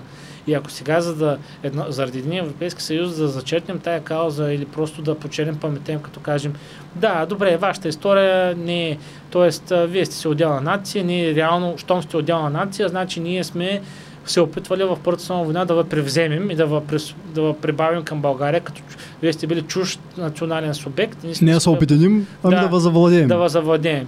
Това наистина ще е най-грозното нещо, което в моя живот ще бъда свидетел като историк. Може ли някакви основни штрихи да ми дадеш по-конкретно какво означава признание на обща история? Ето това е едно от тези неща. Трябва да, те се опитаха няколко пъти да съберат комисия от историци, където има македонци, където има македонски историци. Има една шега, знаеш кога е... знаеш кога е националния празник на македонските историци? Не, кога? 1 април. ден, ден на тежко, шегата. Тежко, Обичаме ви, обичаме ви, обаче да, няма как трябва да разбират за шега. Има такива комисии, има, има комисии, които са на български историци и на сръбски, т.е. на македонски историци, където нали, се опитват а, всячески да създадат, а, всячески да си обяснят а, цялата история, нали, как, а, нали, къде имаме общи точки, къде се различават нашите виждания и съответно до сега не са случили никакви, никакви споразумения, но моите трики са следното, че трябва войните за национално обединение трябва да бъдат признати като обща история. Че България се опитва да освободи Македония от сръбски терор, защото е имал голям сръбски терор, все български села са били изгарени. Когато си бил българин там, когато си бил българин там, си бил подлаган на всякакви а, викали се ги в армията като наборници. Тоест имаше един случай, даже Джеймс Балчер мисля, че разправя точно началото на, началото на Първата война. В, в едно от грачетите, където има предимно българи, нали, то се е в Македония, не? Българи, сторяват примерно хиляда души, наборници, които да ги викат сръбската армия. Mm-hmm. И всички отказват до един да се закълнат в а, сръбското знаме, в сръбската държава. Отказват да се, се отказват. Това е било много пъти, сега за един конкретен случай говоря. То това е сериозно нещо, те сигурно... И знаеш какво направили тогава сръбските окупатори? Сръбските окупатори са сложили така, щом не искате да се вречете в Сърбия и да се обърнете от България, един на 10 души да направи стъпка напред, стъпка напред. Да, ето направо си представям, че това се е приемало за някакво предателство. Предателство, да. И това се е случило. Тези неща Обаче не може да, да ги разстреля всички, защото ти трябва да, ти наборници. Трябва, и се, те повече ще се склонят, защото виждат, че нямат избор или смърт, или да признаят, нали. В същото време, Ма, а, в същото време а, трябва да се признае, че а, християнизацията на България, че всички последствия, които са от цар Самуил, т.е. цар Самуил управлява в а, Охрид, нали, всичко това са били, това е българска история, не е македонска. Тоест, цар Самуил трябва да признаят, че а, всичките ученици, които са били на Кирил и на, на Кирил Метори, които са били, нали, съответно и а, но а, всичките учени, които са били християнски просветители и културоведи, които са действали в Охридската школа и в Охридския регион, са били българи. Тези неща трябва да се признаят за мен, поне тези две неща. Тези, те не са малко, но тези два е, аспекта трябва да бъдат признати, че са част от нашата обща съвместна история. Тогава вече може да се говори за приемане на, а, нали, на Македония в Европейския съюз. Те имат Значи тези историци не намекнахме тая тема, защото ако дойде някой македонец историк, ще има на какво да стъпи. Нали, трябва един много сериозен историк да има на среща, за да може да го... Защото ако дойде, ако говори с него, да речем, тя ако нямаше историческо образование, ако дойде македонец, ще убеди, че не е много така. Защото те използват едни сиви, сиви територии в историографията. Нали, те, се, те твърдят, че са наследници на Александър Македонски. Да. Ами, до ден днешен не се знае, впрочем, какви са били македонците. Онези, които са на Александър Македонски. Не се знае какъв етнос са били. Не са били гърци. Македонски, Те, те македонците Александър- имат ли нещо общо с Александър? Нямат, смисъл, той е... териториите могат, нали, аз опитвам се да ти обясня, че а, да очакваш всичко, защото не се знае къде ще срещнеш, някъде ще имаш дискусия, ще имаш е, ще срещнеш хора, които отстрани доста ще, нали, ще опорсват. Е, той един качествен да адвокат може да защитава всяка една теза. Точно. Те могат да ти кажат следното. Те могат да ти кажат, че т.е. нали, македонски е бил грък, но народа, който е управлявал и който е стигнал до Персия и до Вавилон, не са били гърци. Защото а, гръцките историци казват, че македонски не е говорил на гръцки на своите войници, когато ги е строял боен ред. И не само. Тоест, македонски се твърди, че е грък. Нали, той, а, обяс... той дори единствен, който успява, един от малкото хора, които успяват да се да участват в а, Олимпиадите, защото и тогава има Олимпиади, но не трябва да бъдеш грък и той е доказал своя происход и така нататък. Та, няма точни сведения какъв е македонския народ. Не са били траки, не са били илири, днешните албанци, не са били траки, не са били а, келти, не са били гърци, а, не са били пелазги. Пелазги пак са вид нали, а, по-етност на траките и, и, и, и не е не е ясно какви са били. Съответно са си били самостоятелна Той появява нация, на- създава да, света. Да, и появява се тая сива територия, която ми ти и ти не знали какви са били. Нали? До тук може да спори, но съответно ако дойде такъв, е, ако чуеш някакви такива аргументи, веднага мога да кажеш, че е невъзможно, понеже каквито да са били уния хора, те са изповядали друга религия, говорили са друг език, защото славянски език възниква 4-5 век след Христа. А тези събития около Македонска се случват 3 век преди Христа. Говорим за 800 години, преди да се появи славянски език. Съответно, Така че е невъзможно да говоря този език. да, да. Чисто, а, чисто етнографски, чи, нали, хората, които са били чисто визуално, те, не визуално, но самият етносъстав също е бил различен. Нали, има доста преселения, след това и Куберов българи, които идват в Македония, траки, власи. Тоест, доста се е изменил етнографския състав на тази област, за да могат да нарекат, че те са преки наследници на тези хора. Тоест, дори македонците, които са в днешно време, те са предимно, нали, говорят на славянски язик, те са с предимно славянски а, происход. Така че е невъзможно да се твърди, че те са гърци или така нататък. А като споменаш, че не са говорили а, славянски, какво става с а, нашия празник на български език ли е последно? Какъв празник е? А, Имаше едно се- там изменение наскоро.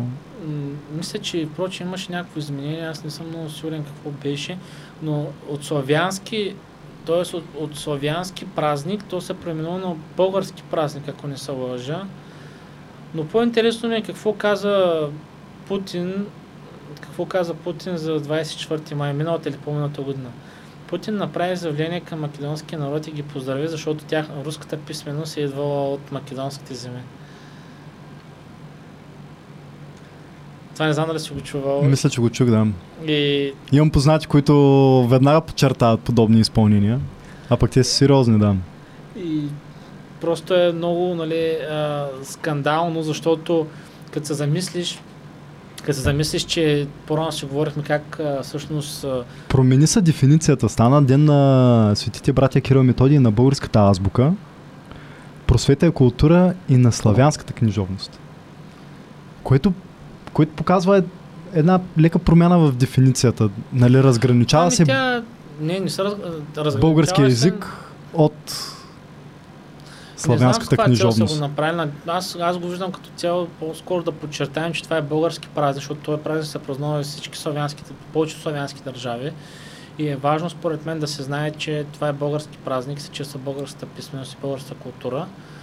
Но какво да ти кажа, човек? Както трябва да ти говоря, в смисъл самия Путин, който е нали, глава на руската държава и нали, символ на руската политика, а, просто е, източна Европа забравя, че голяма част от българска, от а, славянската, от славянската култура е дошла от българските земи. Това се забравя масово. То умишлено се променя дори, не се да, забравя. умишлено, да, не, да, умишлено се променя с цел нали, да се черпат дивиденти, на, на, на националистическа основа. Проблема е, че нямаме такива политици и такива общественици, които да а, огласят този процес и да го осъдят един вид, да заклемят този процес. За съжаление няма кой да се нареди да го каже това нещо, но да, за празника, пак казвам, мисля, че са го направили с цел по-скоро да разберат славянските държави, че ние искаме ownership върху този, празник, нали, собственост върху този празник. И аз ownership се изразявам нали, за славянски празник на английски, но искам да се изразим нали, собственост за този празник. Това е нашия празник. Това е а, славянски, европе, нали, а, български празник. Но за то, то нямаше голямо значение. По-голямо значение има да се признае, да се признае българската историография и българския обща история с Македония. Това ще, това ще е отзвук, който това би предизвикал отзвук из цяла Европа, че ние сме се устояли на принципите и на нашата економика. Тоест, въпреки желанието да речем нашата економика ще е много добре, ако Македония да влезе в Европейския съюз, на партньор, но не, на нас не трябва и пазар, на нас не трябва първо те да признаят нашата история. И да може да, да, да съжителстват, да съжителстват двата да, народа. За да може хората, по един които, начин. За Защото може, да. стиснем ли се ръцете в историята, след това има на как да седим на една маса да ги обсъждаме нещата. На глобално ниво дори. А самото, самия Европейски съюз, ние винаги се чувстваме част от Европа. И, и тук преливам нали, от а, общата история с Македония а, към малко по-глобално ниво, обща история с Европа. Ти преди малко спомена и как а, ходим се да почивка до Виена. Нали, все пак а, ние не трябва по никакъв начин, според мен, да се чувстваме с едно източна Европа. Ами част от Европа. Да. Част от а, културна Европа в а, всякакви отношения. Не сме само взаимствали, много и сме давали. Много сме давали, но ние сме били стопера. Ние сме били стопера на, на, на влизането на исляма и на ислямските орди в Европа. Ние сме били стопери, ние сме си платили 500 години робство. Това всички историци, не всички, но голяма част от историците, които са в, Зап... в Западна Европа, нали, ако трябва да се различим източна-западна, те трябва, те го знаят те знаят, че славянските народи, балканските народи са стопера, който придържа на ислямската инвазия, защото тази ислямска инвазия е била толкова мощна и толкова силна, че ако не е била възпряна с цената на много жертви, тази история а, в Европа не знам дали ще да говорят на френски, на немски, навсякъде. Защото ислямския, ислямския ислямското завоевание, така ще го нарека, завоеванието е било толкова мощно, толкова силно и арабското след това турското, била толкова силно и мощно, че ако Балканите не са съществували като географска зона или български народи, ако не сме били силни, Европа щеше да е много по-назад, откъдето е в днес момент. Ние Те Испания са владели... Да. И трите полуострова са били в един момент арабски. В смисъл, а... машината, военната машина е била много-много силна. Те са били люк там прогреса. Не, конкрет, да, да, но конкретно на Балканите никога не са били арабски, нито Италия, нито Италия. Но да, а, продължението на първия халифат, първия халифат, който е Омаятския халифат, а, или не, първият е Абисинския халифат, продължението му в а, халифата на Кордоба, така го наричат това Испания. Наистина там те владеят а, голяма част от Иберийския полуостров и даже а, няколко пъти имат набези към Франция, където са, където са победени от франките. Там 732 година битката при Платие от Карл Мартен Чука, така му викат на такъв му е прякора на маняка ги спират там в а, Южна Франция. И така, те са води, че нали, историографията, която до някъде вече твърде нали, а, обща, не обща, ми трябва да се промени, защото не е точно така, но така се споменава, че нали, е имало два фланга, два фланга на пронизване на, два фланга на проникване на арабския свят на, в Европа. Mm-hmm. Левия фланг е бил, а, са били ордите, които Карл Мартен Чука спира, а десния фланг са били тези, които са обсъдили Константинопол и тези, които Кан Терфел побеждава 718 година.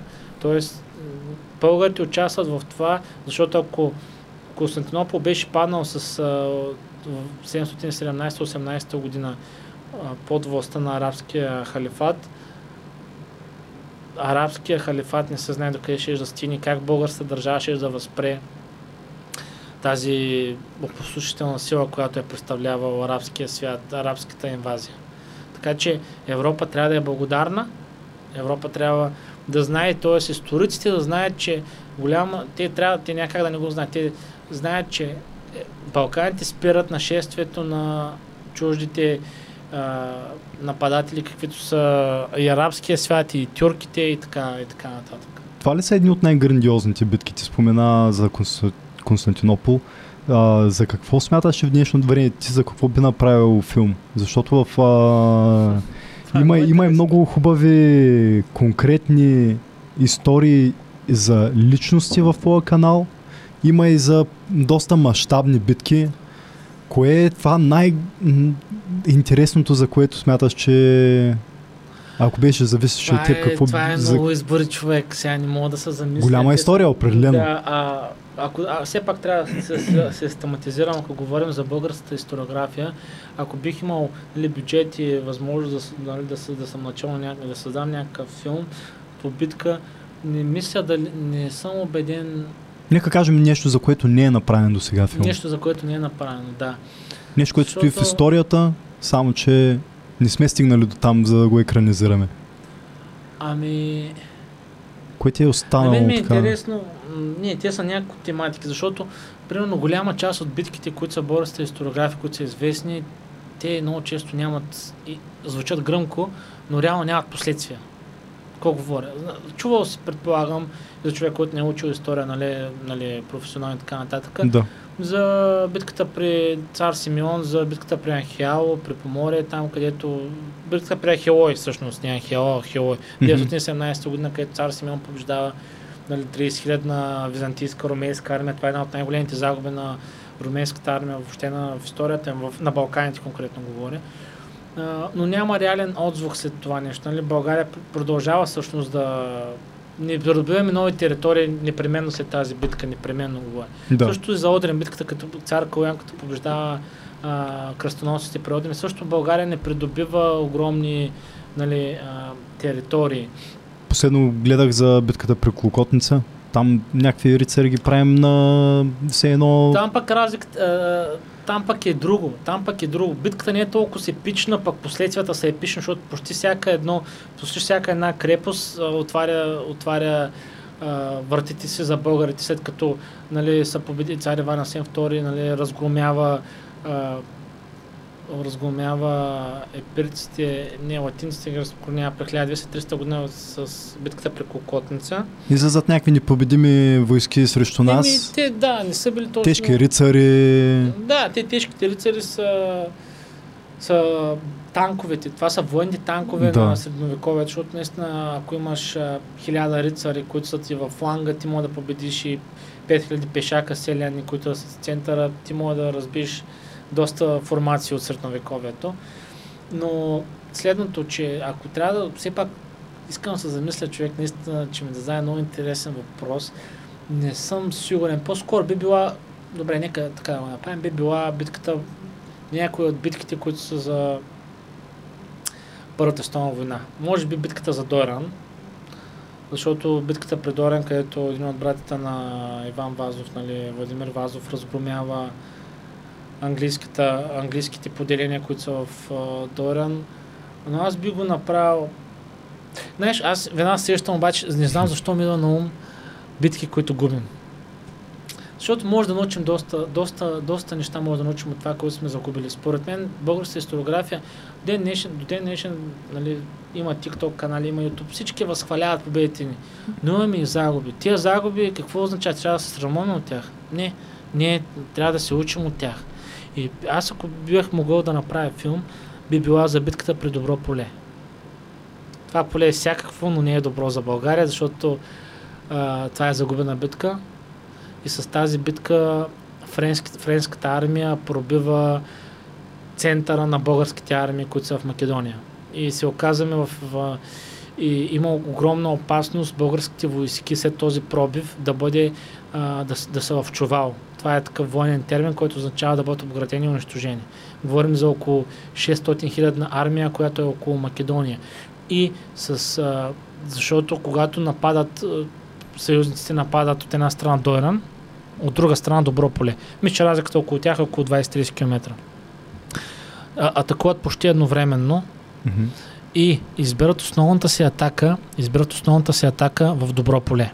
Тоест, основната атака, основната артилерия, основните войски да навлязат, френските части да навлязат през добро поле, а генерал Милн с неговия корпус да влезе през Дойран. Разликата е следната, че през Дойран ние сме били много стабилни. Значи, генерал Владимир Вазов е, е изградил така, такава система с фортификации, изградил е такава система с фортификации, където е било невъзможно в тая окопна война англичани да преминат. Обаче пък около добро поле терена е бил доста по-труден и често управлението на този участък от българския фронт е бил сменен няколко пъти, нали, това е, да, е бил няколко пъти главни, главнокомандващият този участък от фронта е бил сменян много пъти и не е имал такива укрепени фортификации, защото отгоре разузнаването на съюзниците на нашите врагове предразполага точно пак оттам да нападнат, където сме най-слаби. И се получава следното. Нали, от едната страна генерал Владимир Вазов и а, девета, пле, плевенска пехотна дивизия побеждават и имат възможност да тръгнат към Солун и наистина да спечелят войната за България, защото ако сме били унищожили Солун, до голяма степен нямаше да има, може би щяхме да излезем от, от първата стона като победители, може би, може би. Но в този по-сериозното нападение, а, френските части имат такава артилерия, подготвят такова нападение, че се получава пробив. Те пробиват. И аз в моя канал там съм говорил за един, за мисля, че беше а, подпоручик Стратия Мазгалов. Това е много интересна история. Значи имало, имало е много бункери, които са... Значи като имаш форт, значи така ще го започна, за да мога да ти го представя най-точно, доколкото е възможно да ти представя тая гледка и, да, и искам да, да ти представя какво е видял Стратия Мазгалов. Този Стратия Мазгалов, за който сега в момента нищо нямаш представя какво има предвид. Не. Така. Годината е 1918 година. Българите, българите са постигнали своята мечта. Обединена България. Македония е била в нашите предели. Имали сме Добруджа. Абе, хепи енд. Всичко точно. Обаче какво? Герман, нашите съюзници германци не ни позволяват да излезем от войната. И Нямаме ли подобни претенции тогава? Искаме да, опитваме се на няколко пъти да случим сепаративен мир, защото България е постигнала своите цели. Тя не е имала нужда да се бие на чужди фронтове. Това е красивото, защото и в първата, и във втората световна война българската армия отказва да. Да отказва да воюва на територии, които няма българи. Нашо се е нашо, ние не искаме нищо повече. Няма смисъл да преземем света, не го Един искаме. от, а, дори Втората световна война, където сме на страната, за съжаление, но е нямало друг избор нали, на, а, на Германия. А, след като побеждават германци, след като нали, свършва Втората световна война, това е една скобичка. Герман, един от германските най-големи такива генерали там, висше, висше стоящи генерали, казва, можехме да победим СССР, ако българите се биеха в Русия, но те отказаха. Ние, ние сме отказвали да се бием на територии, за където няма българи. Това е много красиво, това е много хубаво. Та, 1918 година. Вече а, ние сме постигнали своите цели. Отказано не да излезем от войната. Германия не иска, защото, защото пък от своя страна Гърция Вижда един много силен инструмент в, в и задържане на големи войски. Около, повече около, около, може би, милиони и половина съюзнически войски не са били на фронта във Франция или в Кавказ, или в Персия, или не в Персия, дали в Близкия изток или в а, Северна Африка, те са били в Македония. И откъде са тръгвали, впрочем? А Гър- това е поредния фронт, на който се бие Франция? Или как да си Да. представя силата на Франция била съсредоточена срещу нас? Или... Не е само на Франция. Значи, добре, ПСВ, Първа световна война. Слушай, колко е интересна тая война. Това е много интересна война, която се отделя малко внимание. Тя пред, пред, предначертава карта на България за винаги. Може би. Така, ПСВ. Имаш два, имаш, имаш, два, имаш два блока от съюзници. Единият съюз се нарича Антантата или съглашението. Там са Англия, Мгм, Русия, Франция и Сърбия. мгм. Това са основни. Сърбия, да, да речем, ще се причислим и Сърбия към този съюз. От друга страна са централните сили. Имаш а, Германия, Австро-Унгария, Османската империя, Италия, която пък по-късно switch sides и отива в страната на съглашението, но това е друга тема. Така имаш два воюващи блока. Как започва тая война? Войната започва, когато, нали, без да навлизам в много подробности, войната започва, по- убиват То мисля, че това е факта, но като цялостно е леко спорно, кое точно е началото на... а, Защото той не е отишъл да го убие, защото така е станало днеска, се е събудил с такова настроение. А, не, те, а, той е била много дълга, той е много дълго. Като Да, цяло, да, да. бял епок, за който ще почне, от там ще почне. Тоест, от, даже от българското освобождение, от, 1000, от 1800, чай да забавя темпото, защото усещам как като се вълнувам, така, Казвай, казвай. Всичко започва- сме и двамата. Хиля- Хиляда, значи, когато а, нали, България се освобождава от турско робство 1878 и така и така, на Балканите, не на Балканите, в Европа няма военни конфликти дълго време. Значи наричаме 19 век, 1800 до 1899, векът на, на, на, на, на нациите. Тук се раждат нациите. Ражда се Италия. Италия се обединява, 1860 и някоя. Германия се обединява, защото преди това има много. Обедин... Появяват се нации, появяват се големи политически играчи на, в карта на Европа. И от, 1000, от а, 1860, там 70 някоя година, от 1871 година, където се ражда германската, германската нация, нация, нали, като обединение, започват, нали, тия големи, на- нали, няма войни в Европа. Това е много рядко. За първ път доста в дълго време в Европа няма войни Мгм. Започва да се, всички говорят за мир, но всеки гледа да развива технологии, всеки, всяка една държава гледа да се, развива, да се развива в економически стил, в економически аспект, в военен аспект. Военната индустрия увеличава 5, 10 пъти, 15 пъти своите продукции, за да всички се готвят за война и всички говорят за мир. Нещо. Сега също всички говорят за мир. Всички говорят за мир. Всички се подготвят, нали. И вече, да речем, са минали 40 години от последните военни действия. Всички говорят, нали, за мир, обаче вече всеки случва договор с някой. Германия с Австро-Унгария, защото ги сплотява територията и сплотява ги, че германци и австрийци са, нали, говорят общ език. А, Франция и Англия ги сплотяват интересите. Русия ги сплотява интереса, че Англия и Франция са против централните сили, против германските, нали, германските народи. Там ще зато интереса, защото те допреди това доскоро са воювали. Интересът е точно така, да. Интересът е и а, също Франция мрази Германия, защото е унижена. Унижена е, когато Германия... Германия, знаеш къде е създадена? Нали, акта за съединението на Германия, за новата германска империя. Тя е създадена в Версай, в Париж, където а, французите подписват унизителен мир унизителен мир в огледалната аристократична зала на Версай подписват а, мир, с който признават Германската империя като техен съсед и губят войната по изключително грандиозен начин. И оттам се появява усещането на всички французи за реваншизъм, който 40, по- 40 години по-късно се появява Първата световна война. Заради този реваншизъм французи мразят германци и така нататък. Да. Малко по малко идваме към а, 1912-13 година. Тук в България говорихме балкански войни и прочие. Европа вече е на зъби. Всички говорят за мир.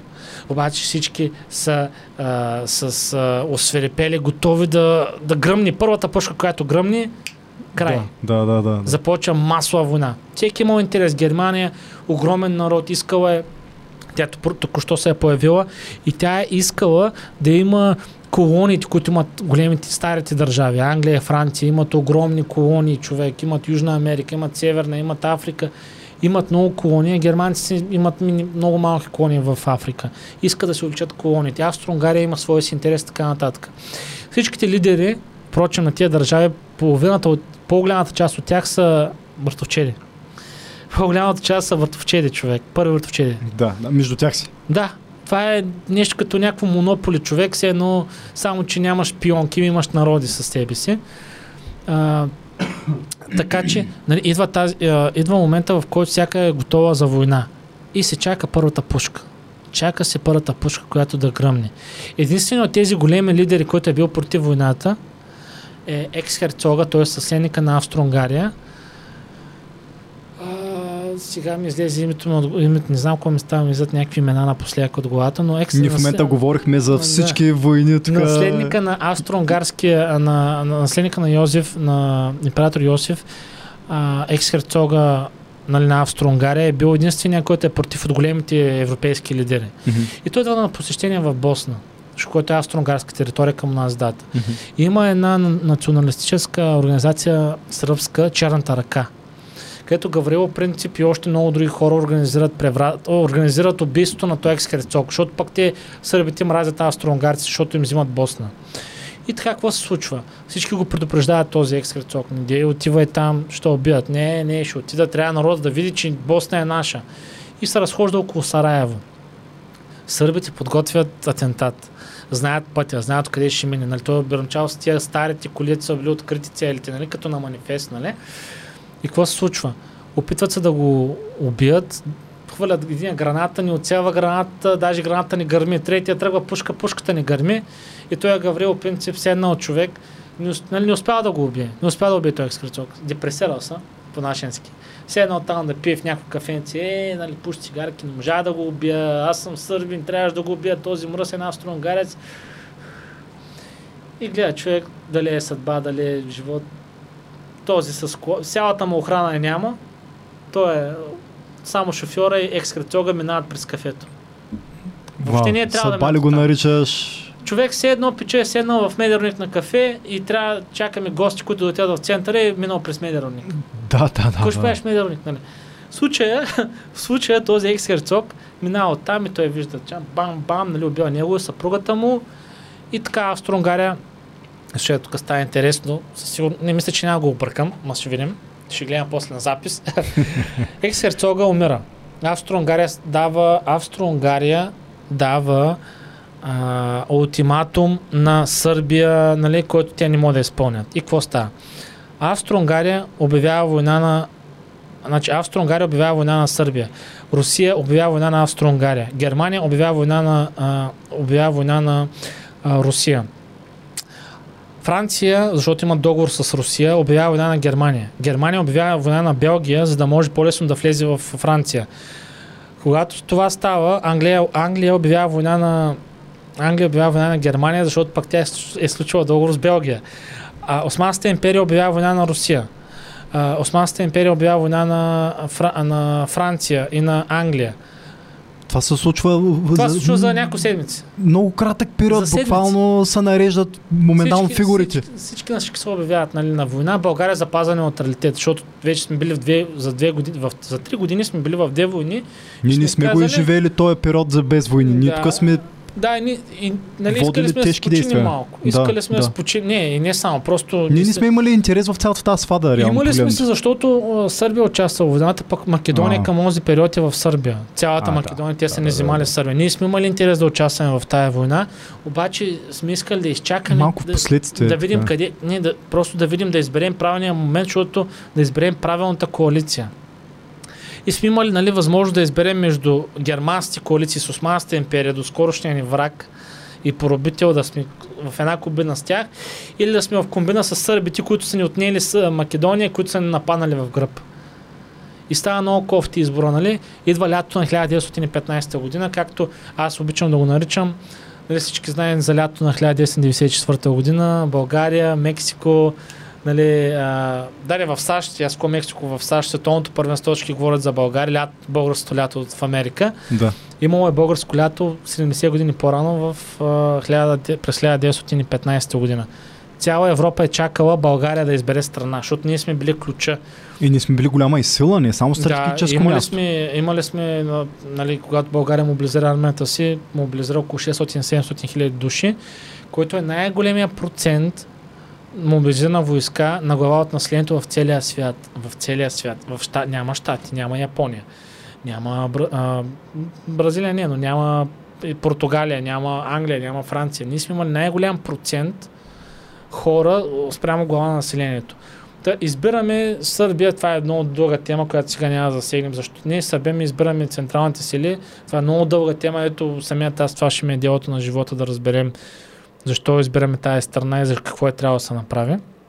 И не, нали, ще запише някакъв труд. Но, Но кой, кой, го, кой го прави този избор?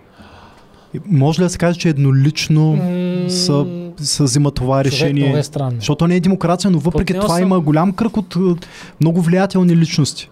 Това е въпрос, който три години не мога да си отговоря. Така че и сега няма да мога.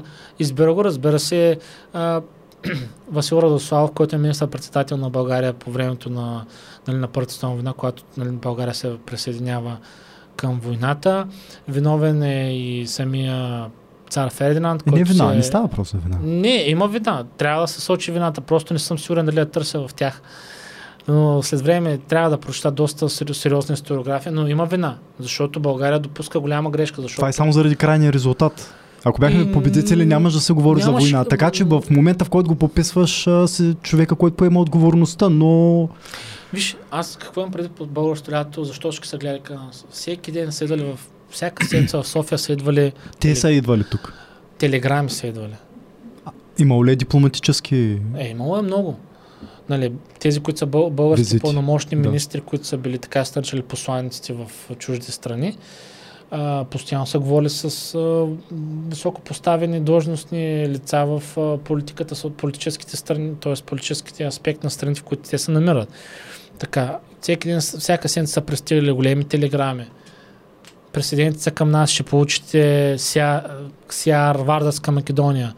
Присъединете към нас, ще получите част от а, Абе, с подкупи, на смисъл от към Всеки е територия. предлагал повече, за да Предлагал- станем ние техен партньор. Да, но проблема... Ухажвали са на. Големите са. сили Аз са, за това казвам. са Аз това имам пред българско лято. Всички са интересували в Англия, навсяка се говорили ко- коя страна ще избере България. Значи, ако България беше избрала страната на Англия и Франция, в този момент, който българското лято се случва 1915 година, има една, се случва един процес, една операция. Нарича се Дарданелската операция. Това е един от най-срамните моменти в историята на Чърчил. А, ако се интересуваш Чърчил, ако си чел или си гледал филма там, които са за него, той това е до, до последния му дъх съжалява за тази операция, както да е. Цялата 90% от турската армия е разположена на юг от Истанбул, т.е. в Малазия. Ако българската армия беше предприела страната, ако беше предприела да се включи на страната на Англия и Франция на съглашението, Мгм. Бълга... българската армия щеше безпроблемно да влезе в Константинопол. Ако в този момент беше предприела тези военни действия. Нямаше кой да я спре, нямаше армия, която да я спре. Мисля, че турците остават няколко корпуса, които са крайно недостатъчни за опазването на столицата. Защото османците са имали информация от Германия, техния съюзник, че с полко българите няма да нападнат гръб, ние ги обработваме, те са наши. Мгм. Нали, цар Фединанд също е, той е австриец. Той също нали, няма да ви... Няма да ви нападнат гръб. Наш човек имаме тук. Никога в българската история не сме имали такава възможност да превземем Константинопол, Цареград. А има ли сме подобни амбиции? Не, Е, не тогава, сме в този момент. Тогава не, но какви, знаеш какви перспективи щяхме да имаме, ако не бяха дали, ако бяхме използвали тази офанзива. Просто проблема е, че не е могло, че Сърбия, ня... Сърбия е отказвала до последно, въпреки че е нападната и, и всеки момент ще падне, т.е. ще бъде победена, тя до последно е казала няма да дадем Македония на едната. Ние сме искали гаранции от тях, ние ще ги подкрепим, защото Австро-Унгария ги напада с Германия на север. Мгм.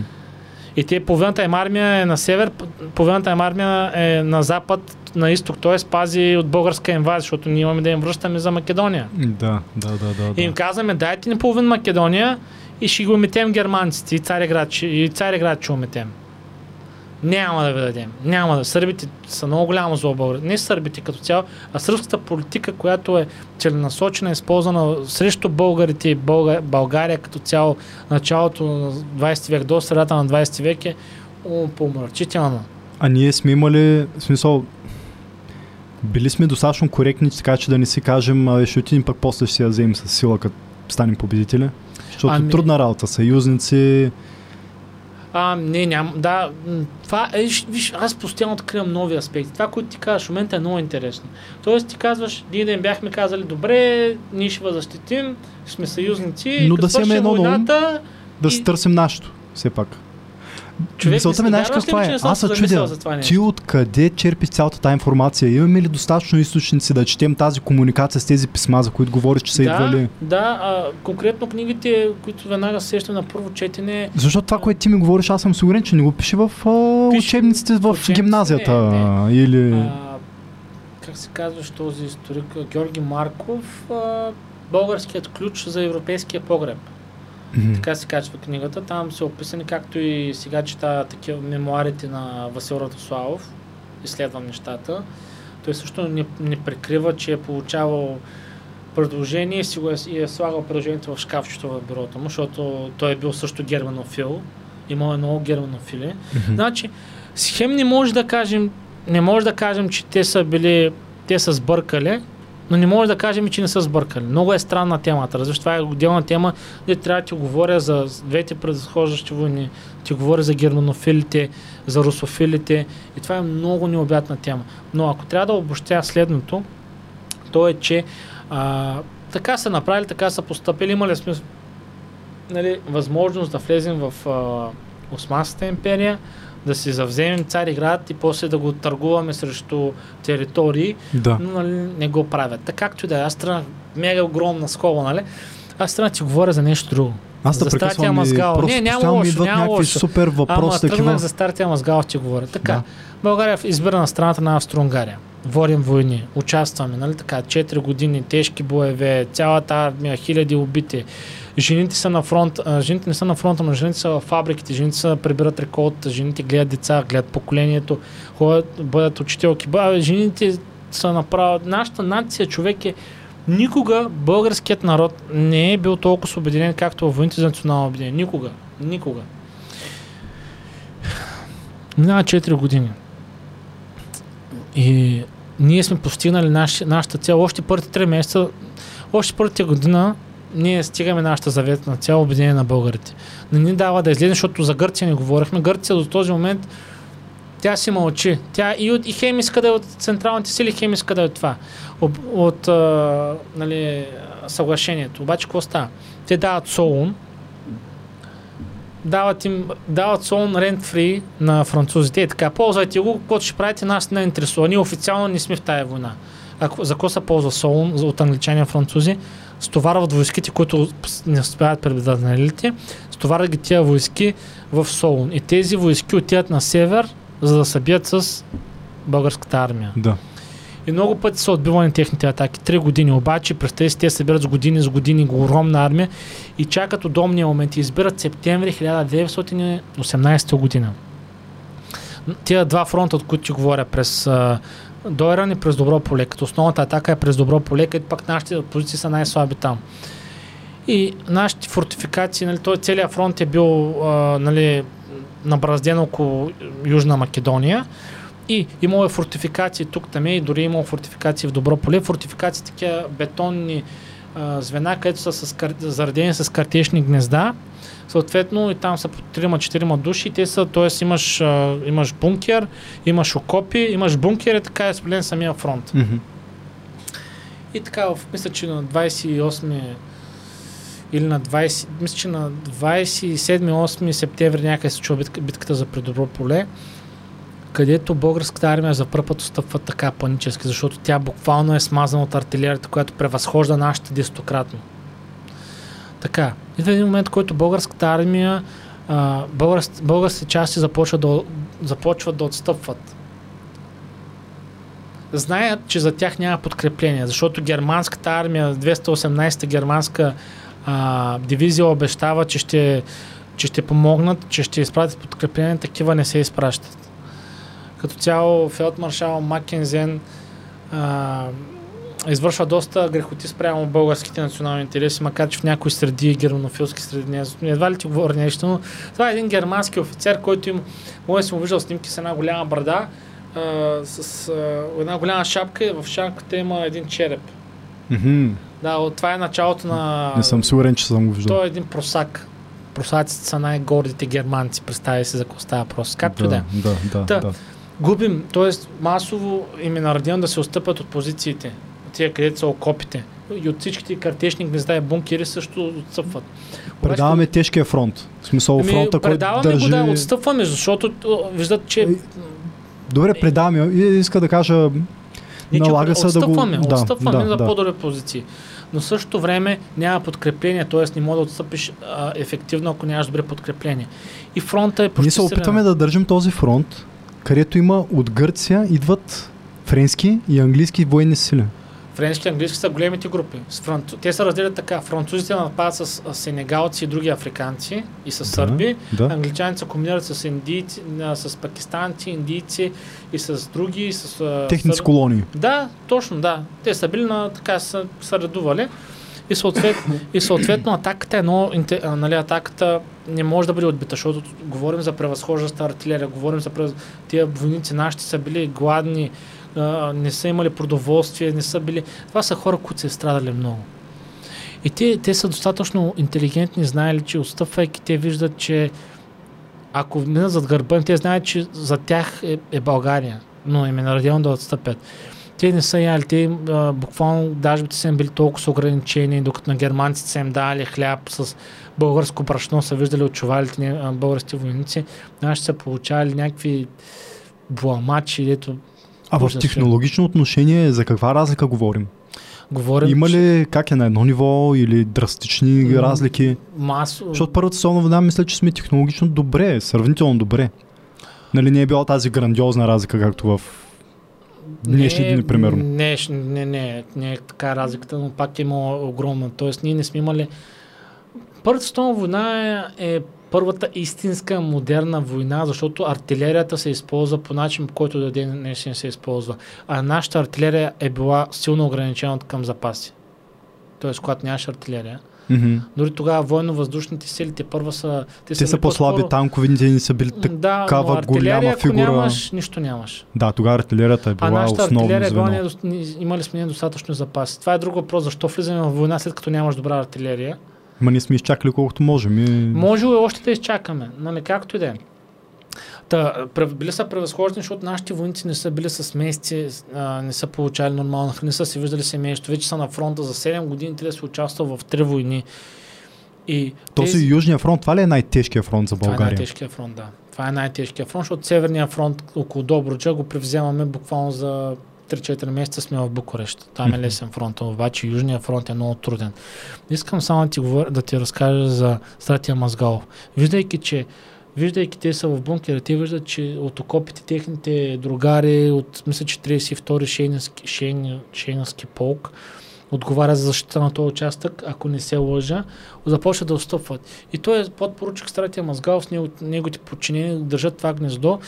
И той е имал избора и имал е избора просто да се отворя вратата и да, и да изпълни заповедта, която им е дадена от командването. Той осъзнава нещо друго. Той осъзнава, че когато, когато, вля... т.е. когато бъде допуснат този пробив, тези французи, тези сенегалци, тези африканци ще влязат в гръб на други български войски, които не очакват този пробив.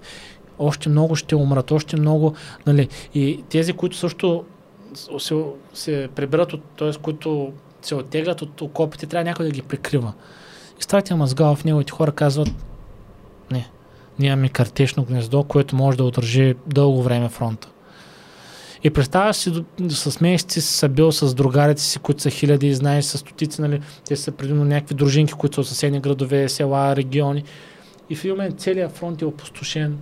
Виждаш, нали, бункерите освободени. Гледаш, вашия бункер седи. И гледаш някакви тъмнокожи африканци, които за първ път тогава е било шоково да видиш такъв човек в Македония. Виждаш такива да тръгват с пушките, тръгват нали, французи, сърби да влезат. И той има избора да си каже, имаме заповед, излизайте. А това е най-лесното решение, което мога да вземеш. Те ти Но казват някой- свободен си от... длъжност, да. А той казва не. Аз ще защитя, аз ще защитя тези, които трябва да прикрием оттеглянето ни. Колкото може да дадем път и живот на тези, които бягат, които не бягат, които отстъпват. Времето за отстъпление е най-необходимото.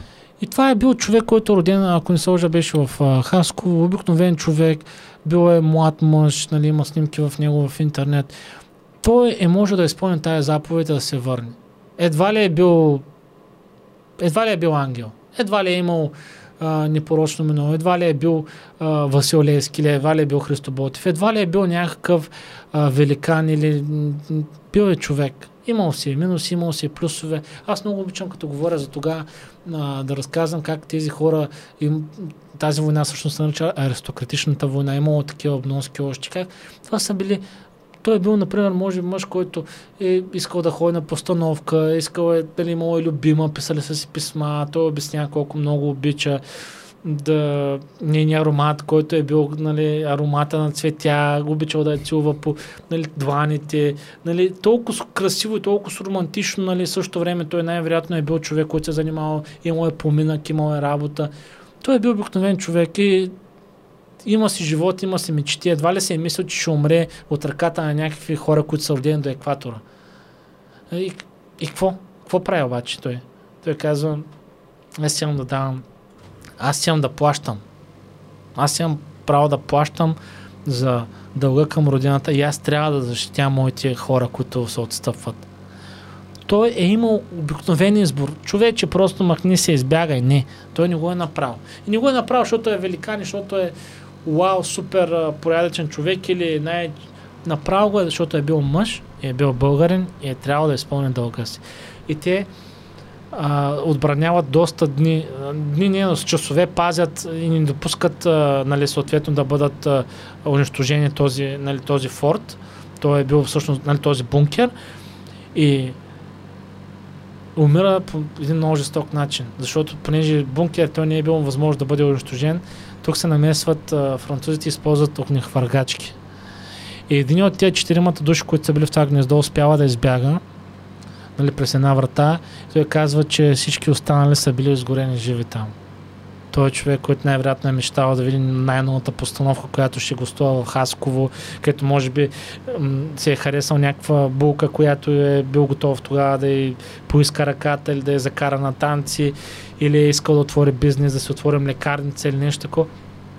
Изгорен. И защо го е направил? Не, го е, не мисля, че го е направил, защото е бил супер порядъчен и супер добър човек, високо издигнат морал. Направил го е, защото е бил мъж и е бил българин.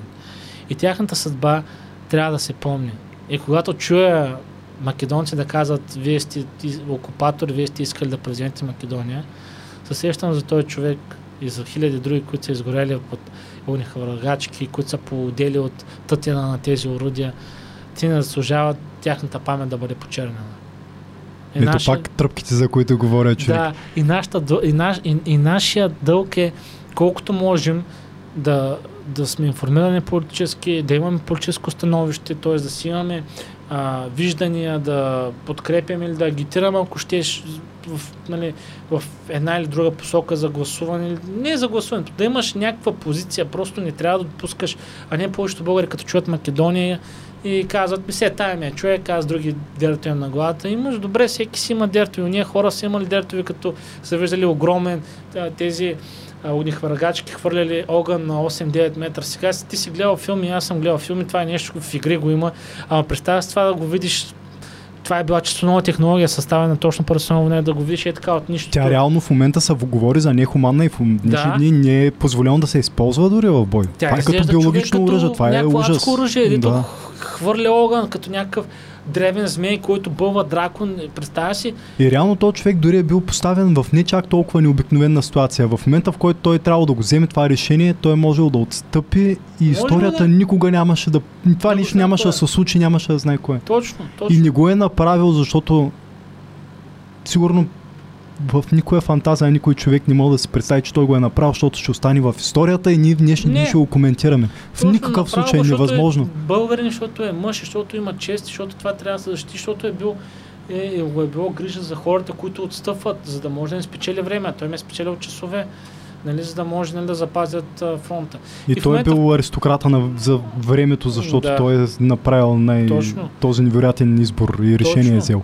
И странното е, че в момента, в който губим добро поле, нали, генерал Владимир Вазов изпраща съобщение до щаба на българската армия, който се намира в Кюстендил, в Пърсона война. Така, изпраща им съобщение и съответно каза, пред нас няма врагове. Може да тръгне към Солун. Да унищожим Солун и френските кораби, които са там. Съответно да предотвратим бъдеща инвазия.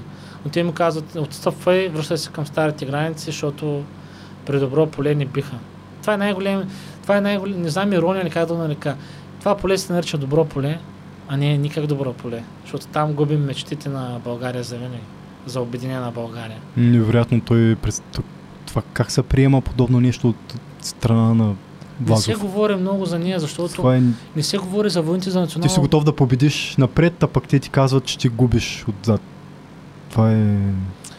Да, има там доста, доста стратегически грешки. Може е въпреки този пробив фланговете, на- говори се нали, генерал Тошев, който е основен майс- мастермайнд, който е е северния, който отговаря за Северния фронт там с а, Тутаканската епопея и превземането на Добруджа и прочее, враг на Макензен, за който ти споменах по-рано. Той споменава, че малко не разбира защо не сме направили не сме контратакували, защото фланговете на французи са били оголени. Тоест, както те може да нахвалят в чувал, така и ние сме могли да ги хванем в чувал. Но просто Васил Там Радославов- малко на всичко или нищо Е, отива, защото ти... да, Ти си ама ние оголен. Сме, ние сме имали, впрочем, армията не е била, нали, загубили сме тази битка, но ние сме имали още а, 500, около 450-500 хиляди военен персонал. Вау. Ама Това какво е- не сме имали? Храна. Не сме имали храна, не сме имали дрехи, не сме имали лекарства, не сме имали амуниции. Амуниции, да.